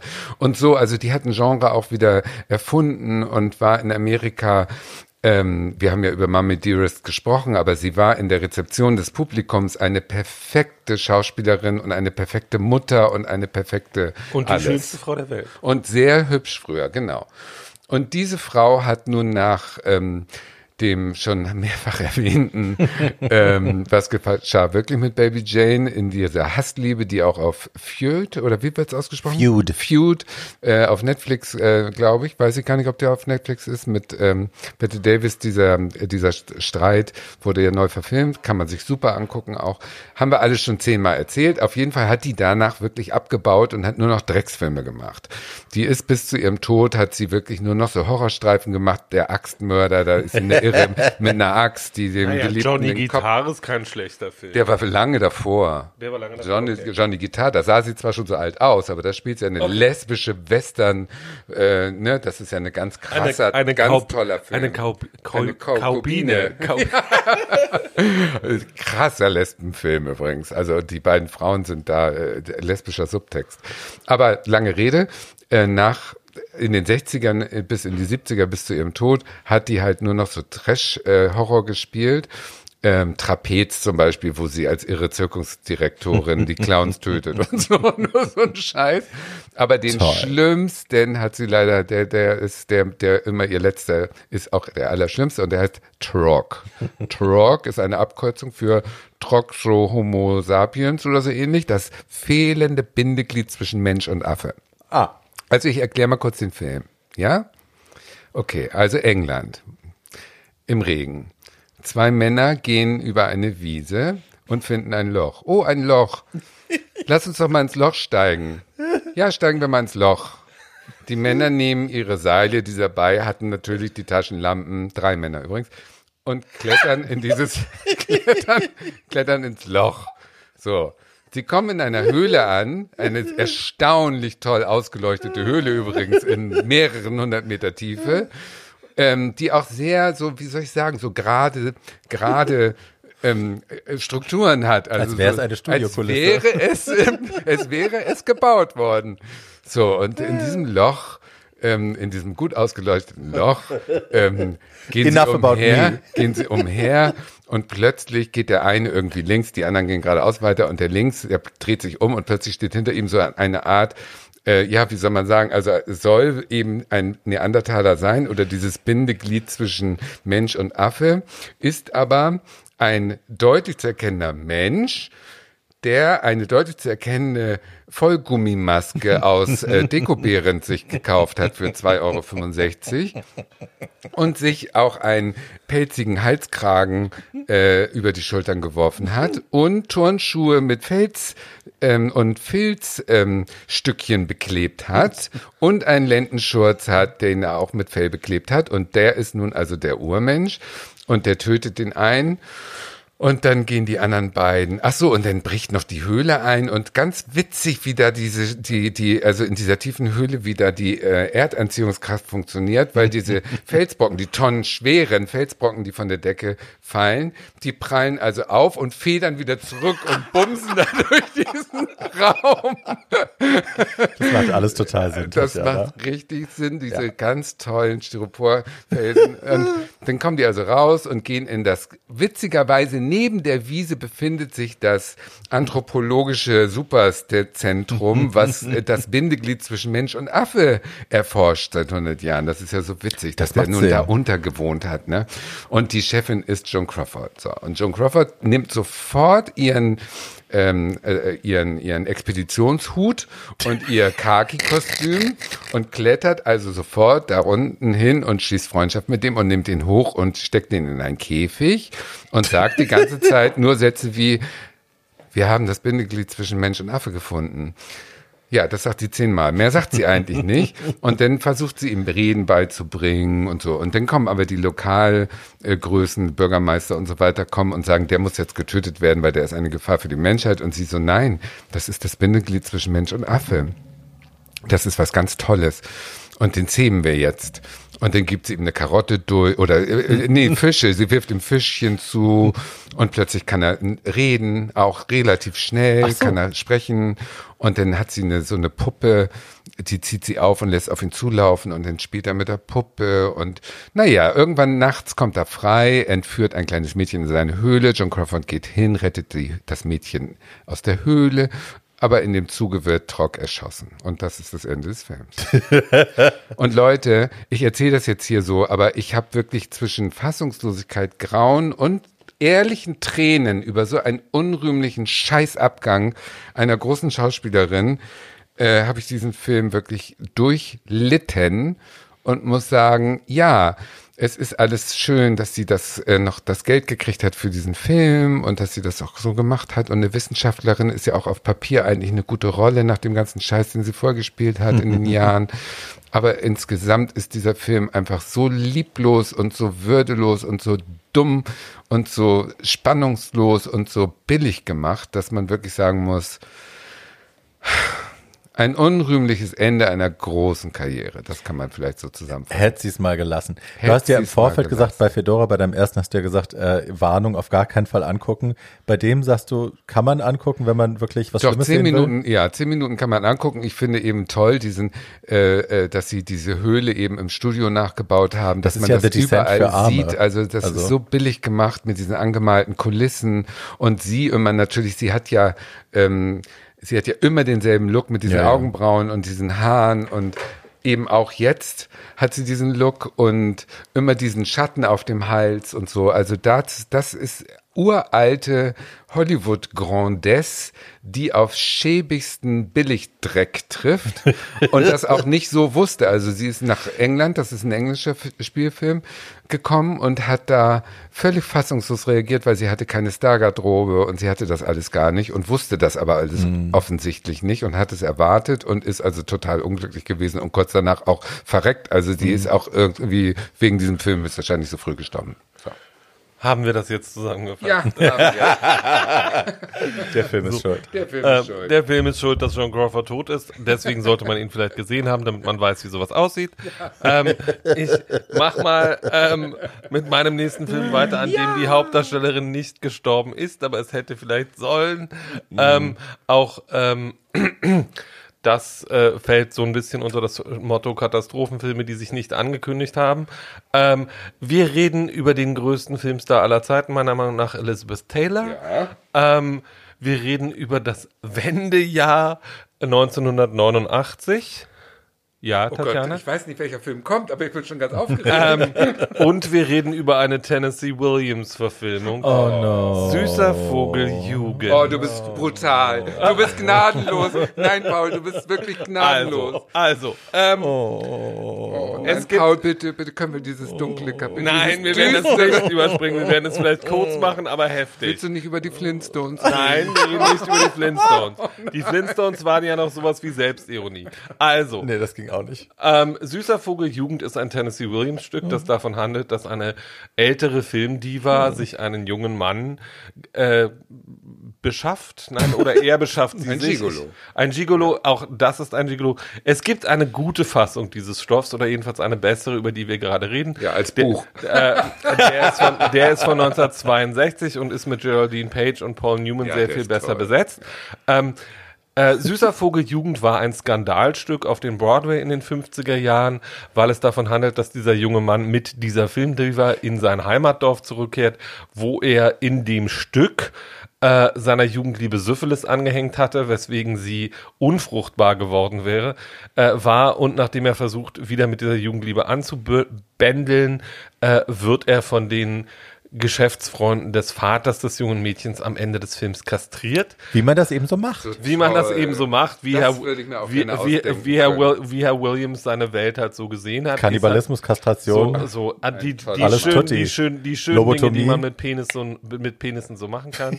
ähm, und jedenfalls, das war, äh, weil es ein Skandalstück war und auch in England zum Beispiel äh, jahrzehntelang nicht aufgeführt werden durfte, das war den Filmemacherinnen, aber es war ein wahnsinniger Erfolg, äh, das war den Filmemacherinnen Filmemachern zu heftig. Deswegen ist es in der Paul Newman-Fassung, aber auch in der Fassung, über die ich rede, so, dass dieses Mädchen eine Abtreibung hatte, aber das ist schon würdelos genug und der junge Mann wird am Ende des Films nur verhauen, nicht der Mann. ähm, und äh, Ein Happy End. sozusagen. ein Happy End. Jedenfalls, äh, was das für ein Film ist, äh, sieht man vielleicht schon an dem Rollennamen, den Elizabeth Taylor da hatte. Princess Cosmonopolis. ähm, ähm, der junge Mann wird in dem Fall nicht vom auch mit 70 noch heißen Geschleuder sein Paul Newman gespielt, Ja. sondern von einem jetzt großen amerikanischen Fernsehstar, der 89 noch keiner war und Mark Harmon hieß. Der hat inzwischen, ich glaube, in 100 Staffeln Navy CIS Ja. mitgespielt oder irgendwie sowas. Hübsch früher. Und ist immer noch, und ist hübsch früher, ist immer noch hübsch. Ähm, äh, und ist der best, ich habe es gestern nochmal recherchiert, der bestbezahlte Schauspieler im amerikanischen Fernsehen. Wow. Ähm, There you go. und ähm, Ist der mit Angie Harmon verwandt? Nein, die sind Nein. nicht verwandt. Und so Ja. talentfrei eigentlich. doch. Ähm, und er hat halt dieses, er hat halt dieses Gesicht, was er so ein bisschen Ja. bewegen kann, aber mehr kann er eigentlich nicht. Nee, Ansonsten genau. kann, er, kann er sehr maskulin in der Gegend rumstehen. Ähm, Das reicht ja oft. das, ja, aber in so dem, Fall, in dem. Fall nicht. Zumal, wenn man gegen Liz Taylor, die 89, sagen wir mal, nicht unbedingt auf der Höhe ihrer körperlichen Kompetenz war, anspielen muss und so Szenen hat, in denen sie, ähm, äh, wenn die beiden dann im ersten, wenn dann angedeutet wird, dass es da zu Geschlechtlichkeiten gekommen ist, ähm, legt Frau Taylor sich halt aufs Bett und sieht ein bisschen aus wie Moby Dick in einem Mumu. Also es gab es, ohne dass wir das jetzt hier selber sagen müssen, es gab mal Vergleiche zwischen Jabba the Hutt und Carrie Fisher als kleine angeleinte Sklavenfrau. Das muss wohl ähnlich gewesen Na, sein. sagen wir wenn mal so, also so sie, sie, sie trägt halt den ganzen Film über auch nur Mumus, weil was anderes geht nicht. Das war ihre Ähm, schlimme Phase. Da war und sie mit Jack Warner verheiratet und unglücklich. Das wäre wie, Und wie, hat- wie We're not Melania. judging. We're not sie- judging. sie not. Melania. Also ihre Haare sind immer größer, also ihre Haare sind immer ungefähr viermal so groß wie ihr Kopf. ja, damit Das sie macht wieder- man, wenn man zunimmt. genau, Meine Haare sind auch größer geworden bei Ja, Gewichtszunahme. ja, Ähm, aber du würdest, Aber du bist größer als 1,49. aber du würdest, du würdest auch nicht, du hättest Würde genug nicht mit, sagen wir mal freundlich, 30 Jahre jüngeren Männern Nein, Sag auf der, sowas nicht. Das auf der Bühne nicht. aufzu, auf der Bühne aufzutauchen. Doch. Ähm, und ähm, dann so zu tun, als würden dich diese Männer Schlag auf Fall begehren, weil du ja der größte Also, Filmstar des Planeten wärst. Jedenfalls, Frau, Teil, Frau Taylor hat sich mit diesem Film wirklich keinen Gefallen getan. Man kann das gut angucken, weil man die ganze Zeit davor sitzt und denkt, da, weil da ist Geld da und nicht nur, weil Liz Ge- Liz Geld hatte, sondern sie haben dieses Geld nur für die völlig falschen Sachen ausgegeben. Also ja, für Liz, das ist vielleicht immer richtig, aber ansonsten gibt es auch, sagen wir mal freundlich, viel Plastik in dem Film. ähm, sowohl was die Gesichter der anderen Darsteller anbelangt, von denen man niemand kennt außer Mark Harmon, und Rip Torn, der äh, schon in dem ersten Film mitgespielt hatte, aber eine andere Rolle und der jetzt den Vater spielt. Ähm, und äh, um es mal freundlich auszudrücken, als dieser Film, der eine Fernsehproduktion war, eine teure Fernsehproduktion seiner Zeit, dann im Fernsehen lief, waren weder die Einschaltquoten noch die Kritiken so, dass äh, und so auf dem Papier irgendwie Frau Taylor hatte ja in Katze auf dem heißen Blechdach und einer Reihe von anderen wirklich guten Plötzlich letzten Sommer. Plötzlich, so so äh, wirklich guten Tennessee Williams Verfilmungen mitgespielt und dann zu sagen, wir machen das noch mal, äh, klingt ja erstmal nicht wie so Ja. eine schlechte Idee. Ja. Du weißt ab der ersten Szene, das hier fährt spätestens in einer Stunde, aber sowas von mit 180 Sachen gegen die nächste Wand ähm, und du sitzt die ganze Zeit davor und denkst, jetzt ist es schlimm. Und dann denkst du zehn Minuten später, also eben war es noch schön, aber jetzt ist es schlimm. Und dann denkst du zehn Minuten später wieder, also tiefer können wir nicht. Und sie schaffen es, also es ist so, es sind anderthalb Stunden, wo du immer denkst, Schlimmer kann Niveau, Niveau-Limbo vom Allerfeinsten. und, so, und Frau Taylor macht dann halt auch so Sachen, weil die Dialoge halt so sind, dass sie die ganze Zeit darüber redet, wie schön sie mal war und vielleicht noch ist. Und so, und Sie er macht wartet doch auf einen Anruf in Hollywood so, und so. Ne? bevor er zum ersten Mal den langen, langen, langen, langen Reißverschluss an ihrem Mumu herunterzieht, was uns dann Erotik vermitteln soll, ähm, sagt er ja auch, wie unfassbar erotisch sie ist. Und du denkst die ganze Zeit, just don't, don't. Und so. Sag deinen Satz, den du jetzt sonst immer sagst. Ja, auch da, auch da, auch da sitzt man wieder davor und vielleicht sollten wir diese Folge so nennen. Das muss doch irgendjemandem aufgefallen sein.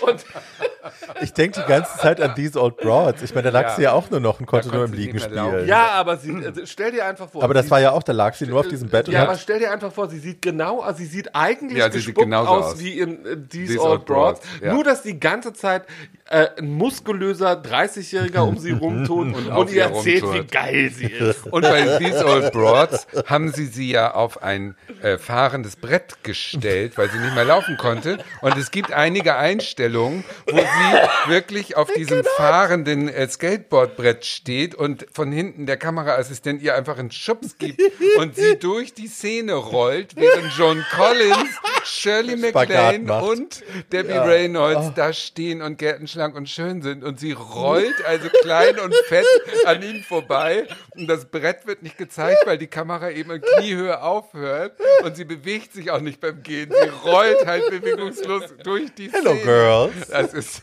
so ein Scheiß. Ja, um die, um die Diskussion um diesen Film abzuschließen. Jesus Ähm, Christ. wenn man einen guten Tennessee Williams Film mit Elizabeth Taylor schaut man nicht den. Schaut man bitte, schaut man bitte Katze auf dem heißen Blechdach. Da ist sie wirklich Na, aber meine, Die schönste Frau die der schönste Welt. Frau der Welt. Aber es ist auch kein guter Tennessee Williams-Film wegen der ganzen Kürzung. Ja, aber es Ja, ist immer noch es einer ist für, Ja, der ja, für ja. sie kann man das Ganz wirklich richtig ja. gut angucken. Und plötzlich im letzten Sommer Und plötzlich, auch. naja, plötzlich im letzten Sommer hat ja so, sagen wir mal freundlich, absurdistische Momente. Ja. Absolut, aber wie toll. Findest du nicht? Ähm, es ist natürlich, ähm, plötzlich im letzten Sommer weh. ist natürlich auch eine große Schlacht zwischen ihr und Frau Hepburn. Ach, Ja. Das kann man, das kann man sehr schön gucken. Süßer Vogel Jugend, bitte, wenn ihr das sehen wollt, man kann das sehen. Im aber dann bitte äh, in der Paul Newman Geraldine Page Variante, Ja. die ist sehr sehenswert. Eine Geschichte gibt es noch, die äh, steuere ich schnell bei, der Mark Her Herman. Herman? Herman. Herman, der hat ein Interview jetzt vor kürzlich gegeben ähm, über die Dreharbeiten. Die saß also immer da. Die Liz Taylor hat acht Stunden gedreht und hatte im Vertrag, dass sie nie länger drehen darf und oder soll, darf und immer aufgestanden, Punkt nach acht Stunden, egal in welcher Szene sie gerade war, auch Ja, wenn die da Deneuve 100 macht das auch. waren, dann ist sie aufgestanden nach Hause gegangen. Die Deneuve macht Dadurch- das heute noch. ja, dadurch hatten die aber einen wahnsinnigen Verzögerungseffekt und haben äh, die, der Rest der Crew hat eben durchgearbeitet, äh, 14, 16 Stunden. Mark Herman musste seine ganzen äh, Dialog äh, Großaufnahmen irgendwie einer Puppe entgegenspielen, weil es schon zu Hause wieder war. Und irgendwann war sie mal zwei Stunden länger und hat irgendwann auf die Uhr geguckt, sagte sie, jetzt bin ich aber schon zwei Stunden länger hier. Und da sagte, brach es aus ihm heraus, dass er sagte, ja, äh, willkommen im Club. Wir arbeiten hier seit acht Wochen jeden Tag 16 Stunden deinetwegen.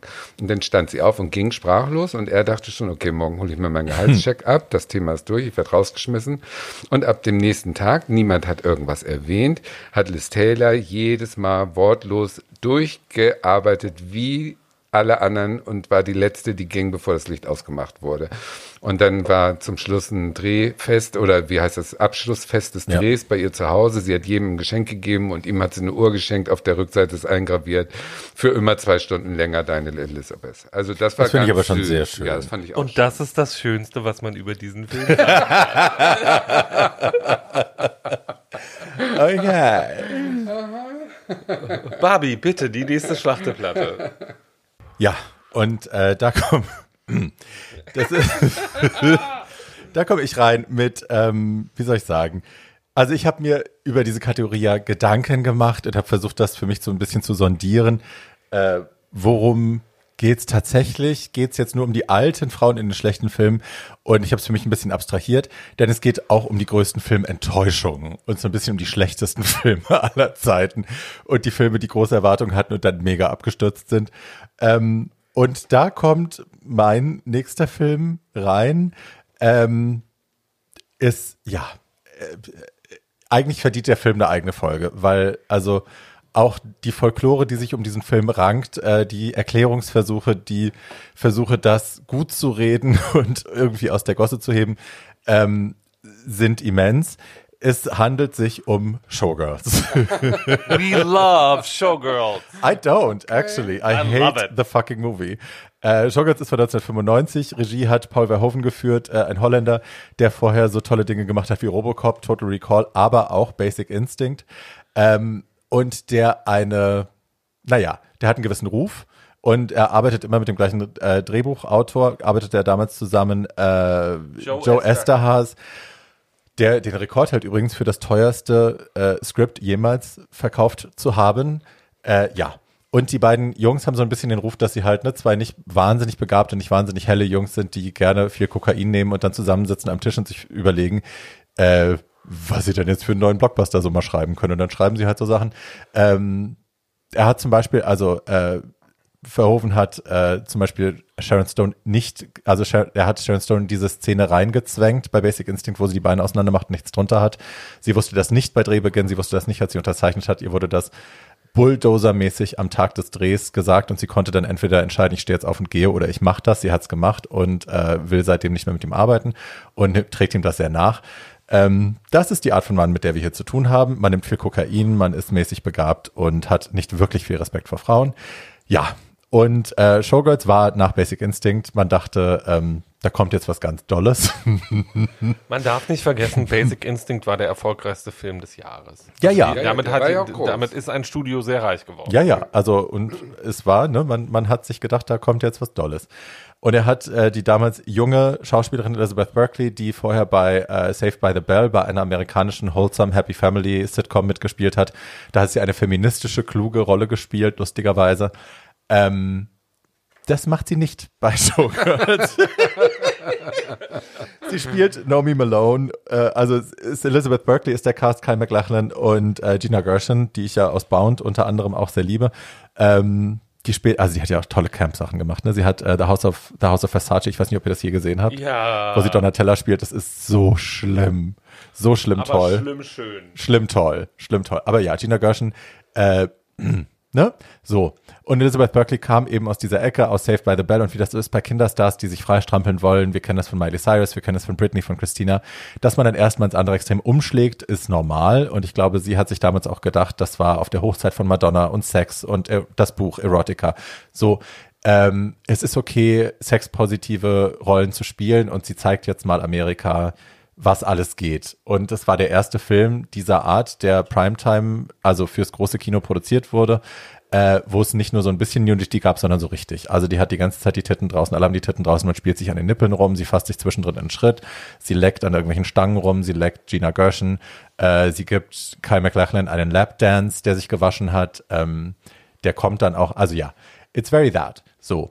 Und eigentlich auf dem Papier klingt das alles gut. Dann leider sieht man die ersten drei Minuten des Films und war schon alles klar. Das Ding fährt so schmackend gegen die Wand da geht nichts mehr. Weil Nomi Malone ihre Rolle, also nichts davon ist subtil, nichts davon ist angedeutet. Äh, man läuft nicht, man rennt, man schließt keine Tür, man knallt sie. Man übergibt nicht etwas, man wirft es. Man redet nicht, man schreit. es ist immer die Extremfassung von allem. She's constantly mad at everyone. Besonders die Leute, die es gut mit ihr meinen, kriegen es am meisten ab. Äh, es gibt am Anfang so eine Szene, also sie ist immer so unter Strom, äh, da, so eine Tussi liest sie auf, weil sie ihr ans Auto kotzt, also auch Hi. So, so lernt man sich eben kennen in Las Vegas. Ähm, mit der sitzt sie dann da, die Tussi gibt ihr ein Essen aus, weil offensichtlich hat Nomi Malone nichts zu essen und so. Und dann äh, hat sie so, eine, so, ein, so ein Basket mit Zwiebelringen vor sich und soll da nur Ketchup drauf machen. Und alles ist irgendwie so aggressiv, dass am Ende die Zwiebelringe über den Tisch fliegen und der anderen ins Gesicht und so. Und man ist immer nur so, Girl, what's wrong with you? Also sie ist ein, ein Kind aus, man weiß es nicht so richtig, es wird nie drüber gesprochen, wo sie wirklich herkommt, äh, aber offensichtlich schlimme Verhältnisse, offensichtlich musste sie sich auch schon prostituieren, hat keine Eltern mehr, war schon im System, Foster System irgendwie so und kommt eben nach Las Vegas, um was zu werden und äh, kann ein bisschen tanzen und ja, im Laufe des Films, äh, es ist so, ein, so eine Geschichte von, äh, ich werde verführt vom Fame und ich werde zu dem, was ich eigentlich nicht sein will. Es erinnert so ein bisschen an Valley of the Dolls und so in dieser Art ähm, wird das erzählt und am Ende wird sie eben ihr schlimmster Albtraum und dann verlässt sie die Stadt aber auch wieder, weil es genug ist. Aber es ist ein Film, also der Film hat ein Kult-Following, weil er so schlecht ist, weil er so viele Karrieren ruiniert hat. Elizabeth Berkley wurde danach nie wieder gesehen quasi äh, und leidet da bis heute drunter. Ähm, das Schlimme ist, also das Kult-Following, ich habe den damals gesehen und habe den auch so angeschaut, wie mir das so vorgelebt wurde quasi. Alle fanden ihn gut. Ich fand ihn dann auch irgendwie gut, weil er halt so trashig war. Ich habe ihn jetzt gestern nochmal geschaut und ich finde ihn wirklich schlimm, so, weil es halt auch ein Film ist, wo Frauen einfach schlimmer wegkommen. Also alle behandeln sich schlecht, Frauen behandeln Frauen schlecht, Männer behandeln Frauen schlecht. Ähm, es ist viel Lust am Chaos, viel Lust am, am Drama. Es gibt nicht einen Moment, wo man sich irgendwie mit diesem Film versöhnen kann. Zwischendrin reden die beiden Hauptdarstellerinnen darüber, wie gerne sie Hundefutter gefressen haben früher. Dann wird gekokst, dann, äh, also so. Schwarze Menschen kommen nur in so Supporting Roles vor, wo sie Nomi Malone den Weg ebnen oder sie eben anhimmeln, wie äh, alle anderen das auch tun. Und es ist irgendwie ganz schön hässlich am Ende des Tages. Ähm, ja, ich, also das, ich mag Gina Gershon in der Rolle äh, der Crystal irgendwas, weil die auch in einem Interview gesagt hat, das war irgendwie die einzige, die es gerafft hat, was sie da gerade dreht. Die hat einem Interview schon damals gesagt, ich habe die Rolle angelegt der Crystal als Drag Queen. Äh, ich habe die als Drag Queen gespielt und das merkt man auch. Es ist alles total überzogen und überzeichnet und da macht es auch Sinn. Aber bei allen anderen war es wirklich grauenhaft. Das Ding wurde auch garniert mit Razzies, also mit der, mit der Raspberry als schlechtester Film überhaupt der Dekade, also des Jahrzehnts. Schlechteste Rolle für Elizabeth Berkley, schlechtestes Drehbuch, schlechteste Regie. Ähm, es ist alles dabei. äh, und zu Recht. Also der Film ist wirklich, wirklich furchtbar. Ich finde den Film ja nicht furchtbar, weil ich finde, der Film ist ein Camp-Meisterwerk. Oh. Und ähm, also, um mal zu sagen, äh, wir haben ja, äh, die Chair-Folge kann jederzeit gehört werden. Die schönste Kritik zu dem Film ist von Chair. Die hat nämlich gesagt, I haven't seen that many Poles mistreated since World War II. Und ähm, Das habe ich nicht verstanden, was? Paul Äh, Smith, what? also sie hat eine, das funktioniert nur auf Englisch, weil sie, sie I haven't seen that many Poles Ah. mistreated since Ah, World War II. okay, got it. Ähm, und ähm, Ich habe Paul Smith verstanden. dachte, Nein. hä? Ähm, Ja. Also der Film ist ein, der Film ist eine große Schlachteplatte. Der Film ist so das antifeministischste, was man so gucken kann. Ja. Äh, das kann man mal so sagen. Ja.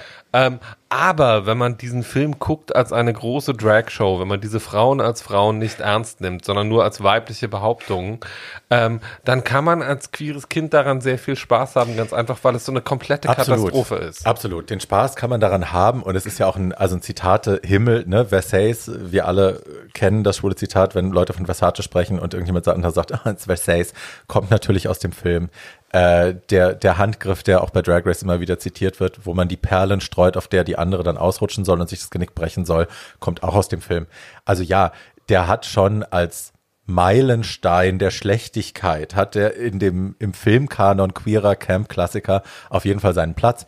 Aber es ist wirklich ein schlimmer Film. Also den anzugucken war schon anstrengend. Es ist ein handwerklich entsetzlicher Film. Aber wenn man das mit diesem Wissen guckt, dann kann man daran sehr viel Spaß haben. Ja. Elizabeth Berkley, ein Freund von mir, ich, also die nennt sich die Bring It, das ist ihr Name, Bring It. Äh, ich habe bei der Bring It das letzte Mal gewohnt, als ich in New York war, äh, für ein paar Wochen mit der Melly zusammen. Äh, die wohnt an der Lower East Side und die Bring It ist äh, im Hauptberuf eigentlich Köchin, aber sie ist eben nebenbei auch Dogwalker, wie das in New York so ist. Man hat mehrere Jobs und die ist der größte äh, Showgirls-Fan, den ich je gesehen habe, den ich je kennengelernt habe, größer als Michelle Visage.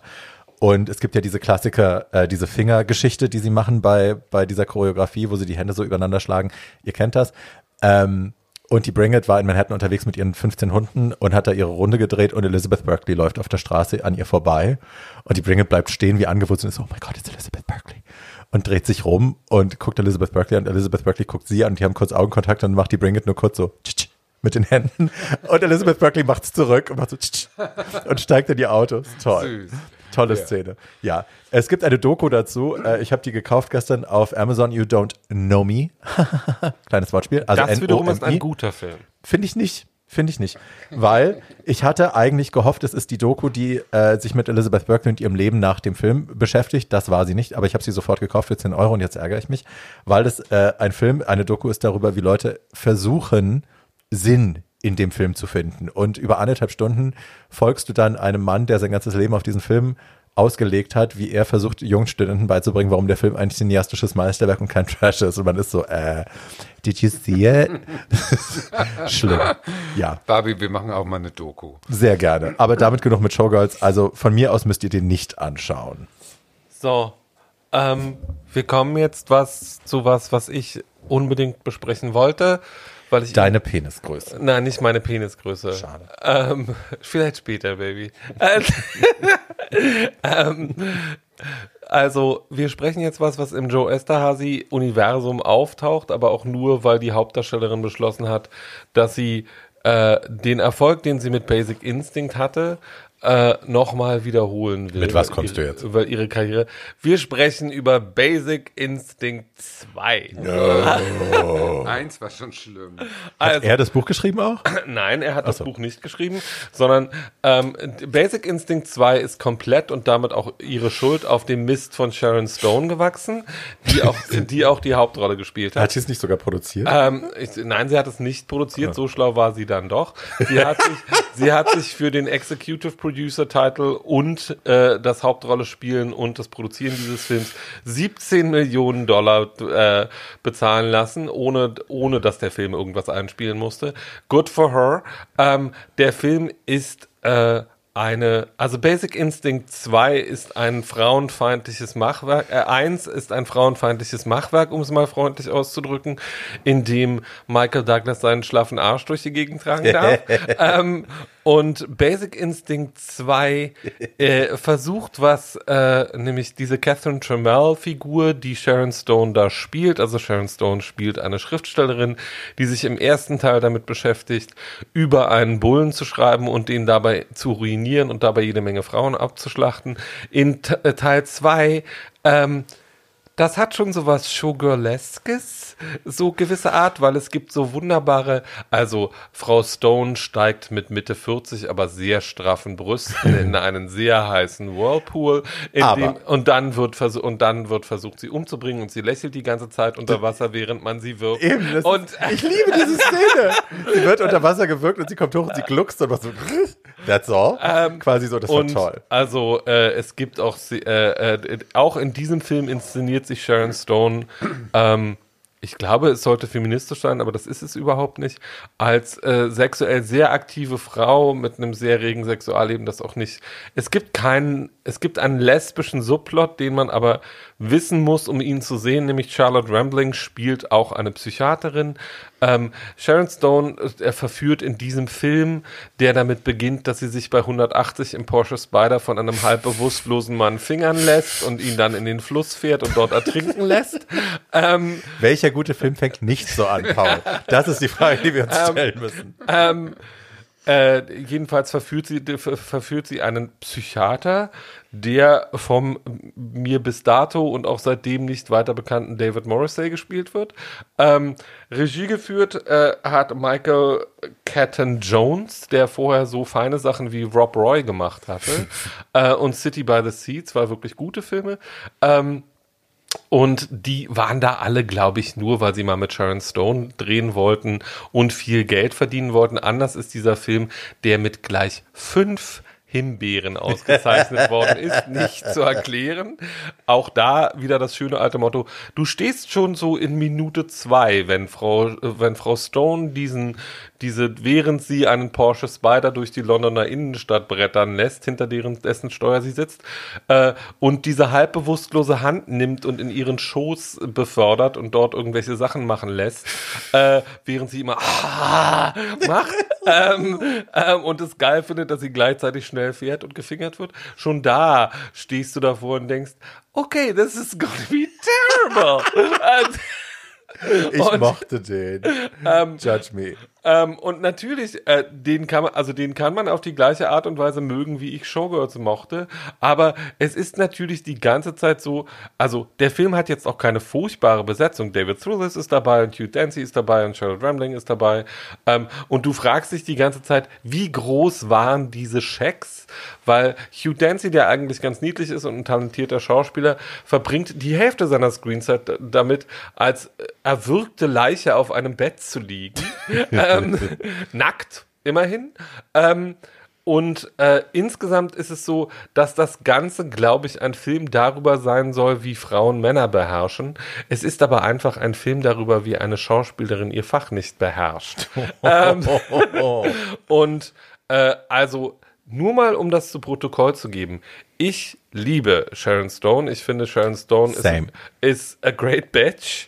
Ähm, und irgendwie, sie kann nur, sie braucht nur wirklich jemanden, der sie streng an die Regiehand nimmt und sagt, so Mädchen, jetzt spielst du mal was ordentliches. Ähm, wenn sie versucht, ihre und das versucht sie hier, ihre öffentliche Person in einen Film Mhm. mitzunehmen und auszubeuten, kommen dabei solche Sachen raus wie Basic Instinct 2, der, wenn man sich mal so richtig die Augen verbrennen will, hiermit empfohlen sei. Ich finde ihn auch super. Und es gibt eine tolle Geschichte von Kathy Griffin, ähm, die ja sich damals das äh, zum Beruf gemacht hat, äh, eben quasi ja aus der Schule zu plaudern, hinter den Kulissen von Hollywood äh, Geschichten zu erzählen, die wir sonst nicht erfahren würden. Und die erzählt von irgendeiner Awardshow, wo sie zu Gast war und am selben Tisch saß wie Sharon Stone, die komplett geisteskrank sein muss in real life. Also die die ganze Zeit damit beschäftigt war, dass alle sie toll finden müssen und wer sie nicht toll findet, kriegt von ihr so eine extra Audienz. Und das erzählt Kathy Griffin ganz toll. Ich, ich werde es nicht in die Shownotes packen, weil ich es nicht finden werde. Es ist in irgendeinem Live-Special von ihr. Aber ja, Sharon hat anscheinend richtig einen an der Waffel, wie so viele Hollywood-Schauspielerinnen auch. Ich finde sie trotzdem toll. Also Sharon Stone ist ja auch die eine der besten Freundinnen von Rupert Everett, der mal, als er in einem Interview irgendwie seine Leading Ladies aufzählen sollte, der hat mit ihr auch in einem furchtbaren Film über russische Agenten gespielt, dessen Name mir jetzt gerade entfallen ist. Ähm, irgendwie auf die Frage Describe Sharon Stone gesagt hat, well, she's terribly insane, but in a really entertaining way. Das war dasselbe Interview, wo er gesagt hat, er liebt Julia Roberts und Madonna, weil sie immer leicht nach Schweiß riechen und er glaubt, das ist eine Frau, eine, eine Art von männerdominierenden, klugen Frauen, äh, ihr, ihr, ihr Umfeld wissen zu lassen, dass sie die Hosen anhaben, indem sie kein Deodorant benutzen. Das fand ich irgendwie auch eine coole Aussage. ich kenne das Interview. Oh Gott, das passt alles so gar nicht zu meinem letzten, letzten, letzten gloriosen Höhepunktvorschlag. Ah, Leute, wie soll ich das anmoderieren? Also, wenn ihr jetzt an euren Internetendgeräten sitzt und in schallendes Lachen ausbrecht, dann wartet ab, bis ich zu Ende gesprochen habe, weil jetzt stelle ich im Prinzip eine deutsche Perle der Trashkunst vor, die ähm, so schlecht im Ruf ist und doch mehr hat, als man auf den ersten Blick sieht. Es fällt aber trotzdem unter die Kategorie schlechte äh, Filme mit alten Frauen, weil es geht um zwei ältere Damen, die sich da ein Schauspielduell liefern. Zugegeben, in einem deutschen Spielfilm von 1961 kann man natürlich nicht so viel erwarten. Gut, es geht um den Film Die seltsame Gräfin. Sagt das jemandem etwas? Mir nicht, die Paul freut Okay, sich super, aber. dann rede ich jetzt zu dir. Weil es ist ein Edgar Wallace-Krimi.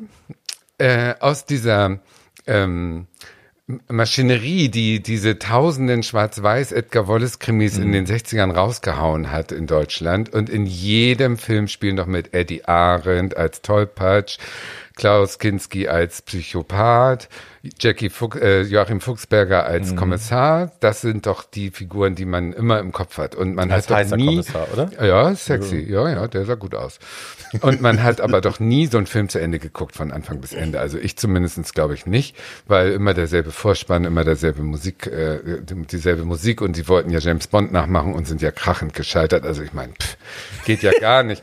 Und in diesem Film äh, spielen also nun äh, die beiden Damen, die sich dieses Duell liefern, sind äh, Lil Dagova. Alleine für diesen Namen muss man ihr posthum nochmal einen Os- extra Oscar verleihen, finde ich. Lil Dagova als Künstlername finde ich Auch nie sensationell. gehört. Nein, ehrlich nicht. Lil Dagova.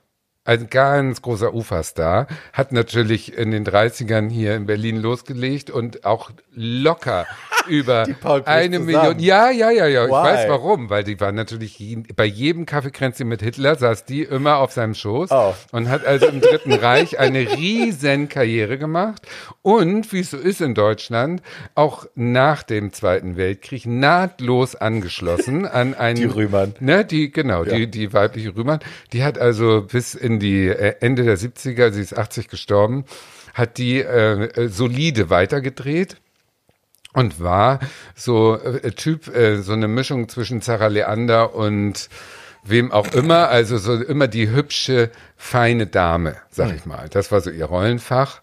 Äh, so Lily Palmer, äh, weißt du, so in die In Richtung. Ja, ja, die war jetzt kein Talent, aber sie war hübsch. Und sie war eine Uferschauspielerin mit Nazi-Vergangenheit. So. Und dagegen haben sie besetzt Marianne Hoppe. Marianne Hoppe als ähm, Ehefrau von Gründgens Mhm. und auch äh, relativ äh, schwierige Lesbisch. lesbische äh, Persönlichkeit, die nun also auch ihr Schäflein immer mit irgendwie da mit sich rumgetragen hat, aber die natürlich irgendwie auch gut durch diese ganze Zeit gekommen ist, wenigstens nicht so verstrickt höchstwahrscheinlich wie Lil Dago war. Und äh, ja, gut, die Story ist äh, nicht nachzuerzählen, weil man kann sie nicht verstehen. Lil Dagova ist die seltsame Gräfin, die in ihrem Haus Strafgefangene resozialisiert. Ihr Haus ist übrigens das Ahrensburger Schloss. Ich bin ja geboren in der Nähe von Ahrensburg. Das Ahrensburger Schloss ist mir ein Begriff. Ähm, das haben sie als Kulisse genommen. Ähm, und die lebte also in ihrem Schloss. Der Sohn ist Eddie Arendt, der Psychopath ist Klaus Kinski, alles wie immer. und äh, die große Berliner Volksschauspielerin Brigitte Grotum, inzwischen natürlich verewigt durch Brigitte Skrotum, Die sich ja um den Jedermann sehr verdient gemacht hat. Die im, hat ja den Jedermann hundertmal aufgeführt. Genau, Ja. die drei Damen von Grill. Die spielt das junge Opfer. Und äh, man kann es immer noch nicht erzählen, weil man es nicht versteht. Aber im Endeffekt ist Marianne Hoppe eine äh, Gattenmörderin, die damals nicht ermordet wurde, Todesstrafe, weil sie schwanger war. Das Kind ist Brigitte Grotum, die inzwischen Sekretärin bei der seltsamen Gräfin ist. Und nun wird die Mutter entlassen und äh, alles kommt ins Rollen und auf die Tochter werden tausend Mordanschläge äh, gemacht, bla bla. Also die Geschichte selber ist egal. Aber wie nun Brigitte, äh, Marianne Hoppe als äh, ungeschminkte, auch sehr maskulin wirkende äh, Ex-Strafgefangene nun in diesen Haushalt von der total durchgeknallten Gräfin kommt, die immer nur säuselt, wie Paul in seinen besten fünf Minuten und immer nur so Gräfinnenklamotten anhat, also so langweilende Kleider wie aus dem Mittelalter und viel Schmuck und immer komisch redet und komisch guckt und so weiter, wie die beiden äh, so miteinander da ihre Szenen ähm, genießen. Das ist großes Kino, das kann man sich gut angucken. Und es hat einen Touch von ähm, Sunset Boulevard. Also die Gräfin ist eben überzeugt, dass sie eine Wohltäterin der Menschheit ist. Wer Jérôme Castel kennt, kenne ich viele, aber die redet, äh, Jérôme Castel redet immer nur, wenn sie redet, dann zitiert sie immer nur aus zwei Filmen. Sunset, Sunset Boulevard, Boulevard und die seltsame Gräfin. Right. Das sind ihre äh, One-Liner und die sind nur aus diesem Film. Also man kann alles benutzen, was in diesem Film von Lil Dagobah dargeboten wird. Und die, äh, äh, ja, die säuselt da halt rum und macht und tut. Und die äh, erinnert ein bisschen an Gloria Swanson in Sunset Boulevard. Da ist es definitiv hat sie den Film äh, ausgebeutet dafür. Und der zweite Film ist plötzlich im letzten Sommer, weil ähm, da gibt es ja eine Szene im Irrenhaus, wie Liz Taylor eine Lobotomie kriegen soll und da irgendwie abhaut und in so einen Keller gerät, wo die ganzen wahnsinnigen Frauen in so einer Frauen-Irrenanstalt sitzen. Äh, ganz unheimlich. Und das ist hier auch geklaut. Also im Keller des Ahrensburger Schlosses sind offenkundig verrückte Frauen eingesperrt, Desiree Nick und wo nun auch Obert. Brigitte Grotum eingesperrt wird von der seltsamen Gräfin. Und oh Gott, oh Gott, oh Gott. Also es ist ein, ein Camp-Fest, finde ich. Und Klaus Kinski ist sowieso immer gut mit seinen Glubschaugen. Und es wird viel geschrien, gemordet und alles in schwarz-weiß, gnädigerweise. Das ist ein schlechter Film mit alten Frauen oder mittelalten Frauen, den man sich wirklich nochmal angucken kann, weil er nicht in dieses ganz schlimme Klischee dieser Edgar Wallace-Filme passt. Naja, das, was den Film so wirklich, was den Film so wirklich furchtbar macht, ist, dass Lil Dagova und Marianne Hoppe in zwei unterschiedlichen Filmen mitspielen, das aber nicht wissen. Und dass du die ganze Zeit, wenn die beiden Frauen zusammen auftreten, denkst du immer, haben sie das getrennt aufgezeichnet und dann einfach zusammengeschnitten? Oder Ist das denn keinem aufgefallen? so, nein, also Marianne das ist- Hoppe hasste Lil Dagobah. ja, sieht und das sieht, deutlich. und das, also es ist die ganze Zeit so wie diese Szene bei The Good Wife, wo du genau siehst, dass sie diese, dass diese beiden Darstellerinnen eben nicht zusammen an einer Null. Bar sitzen, sondern dass sie das zusammengemorft haben, weil die nicht, also. Das konnten die damals Das konnten nicht. die damals nicht. Deswegen, du siehst die ganze Zeit Frauen, die sich hassen. Auch Ja. dafür ist es schön. Dafür Here ist es it. schön, dafür ist es schön. Also, wenn man mit diesem Grundsatz ins neue Jahr geht, Frauen, die sich hassen, zu würdigen und zu feiern, Ich hab noch dann habe ich ein schönes Jahr. Nein, nein, ich weiß, aber dann hat man doch ein schönes Jahr. Paul, hast du noch einen oder bist du durch? Du bist durch. Okay. Dann kommt von mir das, äh, Es passt aber auch. Das Abschied, Abschiedsfinal, weil es ist mit Abstand der schlechteste Film, den ich je gesehen habe. Und das will was heißen. Ähm, ich hatte jetzt äh, Florian Hetz, meinen alten Freund Florian Hetz, zum ersten Mal seit langer Zeit wieder hier auf dem Sofa sitzen. Und wir haben keine halbe Stunde gesprochen. Dann dreht er sich zu mir um und sagt, eine Sache, die ich dir immer noch nachtrage. Und ich dachte, um oh Gottes Willen, Gott, was, was, kommt, kommt jetzt? jetzt? Was habe ich getan?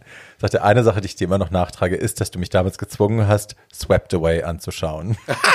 oh ja, gut, ja. Weil ich habe ihn wohl wirklich ins Kino gezwungen, weil ich dachte, Madonna im Film, so schlecht wird es wohl nicht sein und selbst wenn, es wird unterhaltsam. Ähm, no, no, no, no. Und ähm, er sollte auch recht behalten. Und bis heute ist es einer der schlechtesten Filme, die ich je gesehen habe, wenn nicht der schlechteste. Und ich habe darüber nach, also ich saß gestern davor und wollte ihn eigentlich nochmal angucken, um diese Folge heute besser machen zu können, ähm, mit frischerem, aufgefrischtem Wissen und habe gemerkt, ich müsste dafür zwei Euro, drei Euro bezahlen und ich möchte dieses Geld nicht ausgeben, weil no, no, der ist wirklich so schlimm, so schlimm. Ja, also äh, der Film ist von 2002, es ist ein Remake eines italienischen Filmes von 1974. Ähm, Madonna spielt die Hauptrolle. Guy Ritchie, ihr damaliger Ehemann, ist äh, verantwortlich für Drehbuch und Regie. Ähm, Madonna, wie gesagt, Hauptrolle, Nebenrolle, also oder zweite Hauptrolle, Adriano Giannini, äh, der spielt ihren, ihren Widersacher oder ihren Partner, wie auch immer. Ähm, das Ding hat den Working Title Love, Sex, Drugs and Money und dover geht's auch nicht. Also, und es ist aber auch irgendwie, es macht auch Sinn mit dem Film. Der Film ist so blöd und die, der Plot ist so blöd. Also Madonna ist so eine Rich Bitch, Amber irgendwas, die auf so einer Yacht unterwegs ist zwischen Mykonos und pff, und äh, sie ist halt auf dieser Yacht und redet die ganze Zeit über Aktienkurse und trägt Versace und so. Und sie hat diesen einen Menschen, der auf dem Boot arbeitet, das ist äh, Adriano Giannini. Und ähm, der ist halt irgendwie so ein Hiwi-Mensch und ihr untergeben. Und sie ist super hateful und sie ist super nasty und äh, sagt ganz schlimme Dinge zu ihm. Und dann läuft das Schiff äh, also auf Klippen auf, keine Ahnung, kommt ein Sturm, ich weiß es gar nicht mehr, auf jeden Fall äh, landen sie beide auf einer einsamen Insel alleine und plötzlich sind natürlich die Rollen vertauscht. Und er ist jetzt irgendwie der Typ, der in Charge ist, weil er halt irgendwie der virile äh, Toxic Masculinity Mann ist, der halt irgendwie ein Feuer machen kann und irgendwie Tiere töten kann. Und sie ist plötzlich das kleine Weibchen. Und äh, am Anfang rebelliert sie noch gegen diese Rolle und gegen ihn und dann fügt sie sich immer mehr. Und zum Schluss wird sie irgendwie so ein kleines Mündel und er, er darf sie sexuell benutzen, er darf sie dominieren und er darf sie schlagen und sie liebt ihn trotzdem und sie küsst ihn trotzdem und sie findet das alles toll und fügt sich in diese Rolle. Es ist der antifeministischste Film, den ich je gesehen habe und es hat mich damals schon zum Kotzen gehoben und es ist heute nicht anders. Ich möchte nur noch brechen, weil das ist wirklich der allerschlimmste Rotz, den ich je gesehen habe. Das Ding hat nicht zu Unrecht 5% bei Rotten Tomatoes. Also das muss man erstmal schaffen, 5% bei Rotten Tomatoes zu kriegen. Hat fünf Razzies bekommen, fünf Raspberries als Worst Pick, Worst Actress, Worst Direction, Worst Screen Couple. Also es ist von vorne bis hinten einfach äh, abgehustet worden als The Worst Movie Ever. Und steht aber in einer guten Tradition auch. Ich meine, sie hat ja angefangen, Madonna wollte ja immer eine gute Filmschauspielerin sein. Sie hat angefangen mit äh, Desperately Seeking Susan und das war toll, weil sie irgendwie sich selbst gespielt hat in dieser Zeit. Sie war ja damals diese Person mehr oder weniger.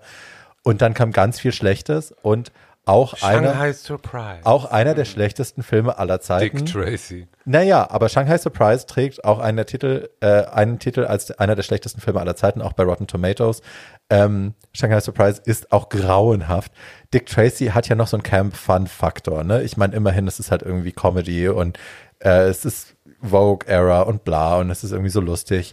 Und es hat einen wirklich guten Soundtrack. Ja. Aber was hat denn ähm, bei Swept Away, ich habe den Film nie gesehen.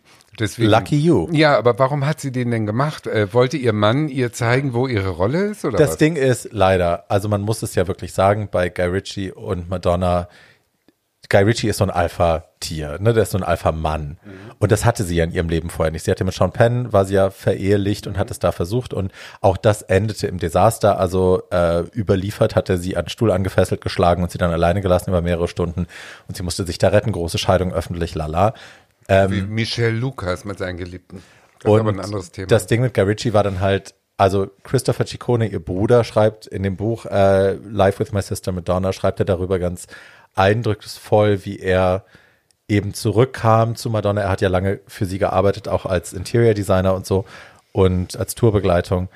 und sie zu erleben, wie sie sich gewandelt hat, nachdem sie Guy Ritchie geheiratet hatte und sie plötzlich versucht hat, so ein britisches Weibchen zu sein, The Royals, The Windsors zu sein an seiner Seite in irgendwelchen Schlössern äh, in Schottland und so im und er ganz laut homophobe Sachen gesagt hat am Tisch und sie das geschluckt hat. Und das war halt vorher nicht ihre Rolle. Ne? Madonna war ja immer die ausgesprochene, ich spreche mich für meine schwulen Fans aus und ich bin für euch da und ähm, nein, es ist nicht PR, nein, es ist nicht Marketing, sondern ich glaube wirklich an Gay Rights.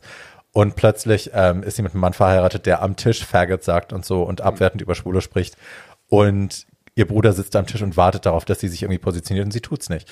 Und hm, sie hat sich ihm untergeordnet. Und es war auch in diesem Film Spiegelt, spürbar, dass er versucht, die Kontrolle wieder zurückzuerlangen. Er versucht, wieder der Alpha-Mensch zu sein, ihr das wegzunehmen, dass er plötzlich Mr. Madonna war und nicht Mr. Guy Ritchie und sie Mrs. Guy Ritchie, sondern er war Mr. Madonna die ganze Zeit der Ehe. Er war zweite Geige und er wollte das in diesem Film Hm. öffentlich rückgängig machen. Er wollte sie öffentlich demütigen dafür, dass sie zu dominant war als Frau. Und das hat sie mitgemacht. Naja, sie hat das wir- mitgemacht. Sagen wir mal so.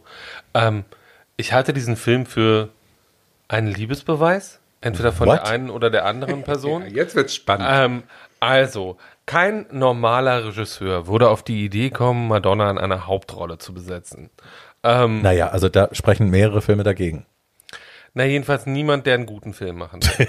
ähm, und ähm, die beiden haben, glaube ich, einfach versucht, miteinander zu arbeiten und ihre Beziehung so ein bisschen nach außen zu tragen. Frau Ciccone hatte, wie sie das immer hat, wenn sie solche Projekte macht, die Wahl und die Kontrolle und hat das, was sie da gemacht hat, nicht gemacht, weil sie mit einem Alpha-Tier zusammen, weil das Alpha-Tier in der Beziehung war immer Madonna. Klar. Ähm, also es ist ja der öffentliche Beweis, also es ist der öffentliche Liebesbeweis, ihm diese Macht, sie zu demütigen, öffentlich zuzugestehen, zu sagen, ich liebe dich so sehr und du hast die Hosen an, guck mal, ich erlaube dir, mich öffentlich zu Sie hat- demontieren. sie hat das dieses- hat sie ja nicht nur da gemacht, das hat Naja, sie auch in sie hat diesem BMW-Spot gemacht. Klar. Was ja aber- lustig war. Aber sie hat dieses Projekt ja lange entwickelt, bevor sie ihn überhaupt getroffen Right. hatte. Also sie hat diesen Lina Wertmüller-Film gesehen, äh, das Original, von dem du gerade schon geredet hast, der eine völlig andere Energie hat und der äh, da landen sie zum Schluss auf einem gleichberechtigten Level. Deswegen hat Frau Wertmüller das auch so erzählt. Ähm, und die beiden haben einfach diesen Film nicht verstanden. Also Herr Ritchie ist einfach. Herr Ritchie ist einfach ein Actionregisseur, der zwar ganz gut dazu beitragen kann, dass Brad Pitt, Brad Pitt irgendwie niedlich herumnuschelt, ähm, ah, oder äh, Robert Downey Jr. irgendwie elegant durch London stiefelt als Sherlock Holmes, aber der keine Frauen kann. Das konnte er auch noch nie. Der war nie ein Frauenregisseur. Du glaubst also nicht, dass das, was an Dynamik auf der Leinwand stattgefunden hat, tatsächlich mit der Dynamik der Ehe zu tun hatte? Äh, nee, das glaube ich nicht, das ist mir zu offensichtlich, sondern sie hat dieses, wollte dieses Projekt lange machen, sie hat ihm dieses Projekt übergeben, ähm, er hat daran ein bisschen rumgeschraubt. Dieser Film Aber es ist doch genau das Gleiche, was er in dem, in dem BMW-Werbespot gemacht hat. Da, wie gesagt, lustig, aber es ist dasselbe Ding. Er lässt sie vor der Kamera demütigen, was vorher nie passiert ist. ja, er demütigt lässt sich vor der Kamera für mehrere Minuten und sie lässt es zu. Ja, aber sie lässt es zu. ja, aber willentlich, und das ist ja auch meine Rede, auch bei Swept Away, war das eine bewusste Entscheidung, ich erlaube meinem Mann, mich öffentlich zu demütigen, damit das die Dynamik in unserer Beziehung wiederherstellt. That's Ähm, what I believe. If you believe that, that's fine. Ähm, ich glaube, sie ist eine emanzipiertere Person als das. Äh, und ich glaube, sie wollte damit auch einfach ihr öffentliches Image, nämlich irgendwie the controlling bitch, wofür wir sie alle lieben und zu Recht, ähm, auch so ein bisschen gerade rücken. Und sie wollte, und das meine ich ganz ernst, äh, Madame hatte äh, damals irgendwie, es war ja nicht so, dass Leute danach geschrien haben, Madonna in ihren Filmen besetzen zu dürfen. ähm, und wenn du dann einen guten Regisseur hast, und das ist Herr Ritchie in dem, was er tut, was er kann, ist er auch gut, äh, hast, der sagt, ich mache das jetzt mit dir, das ist der falsche Film für den falschen Regis- Regisseur mit der falschen Darstellerin in dem falschen Buch. Absolut. Ähm, und ähm, sie eignet sich auch überhaupt nicht für diese Rolle. Sie eignet sich weder für die Hysterikerin, die sie am Anfang spielt, noch für das Weibchen, was sie am Schluss ist. Also es gibt diese eine Kritik von demselben Filmregisseur, äh, von demselben Filmkritiker, der das Original von 74 oder was auch immer es war, äh, mit vier Sternen bewertet hat, mit einer Maximalbewertung, weil er gesagt hat, das ist äh, diffizil erzählt und man erfährt genau, warum, was, wie funktioniert diesem Film.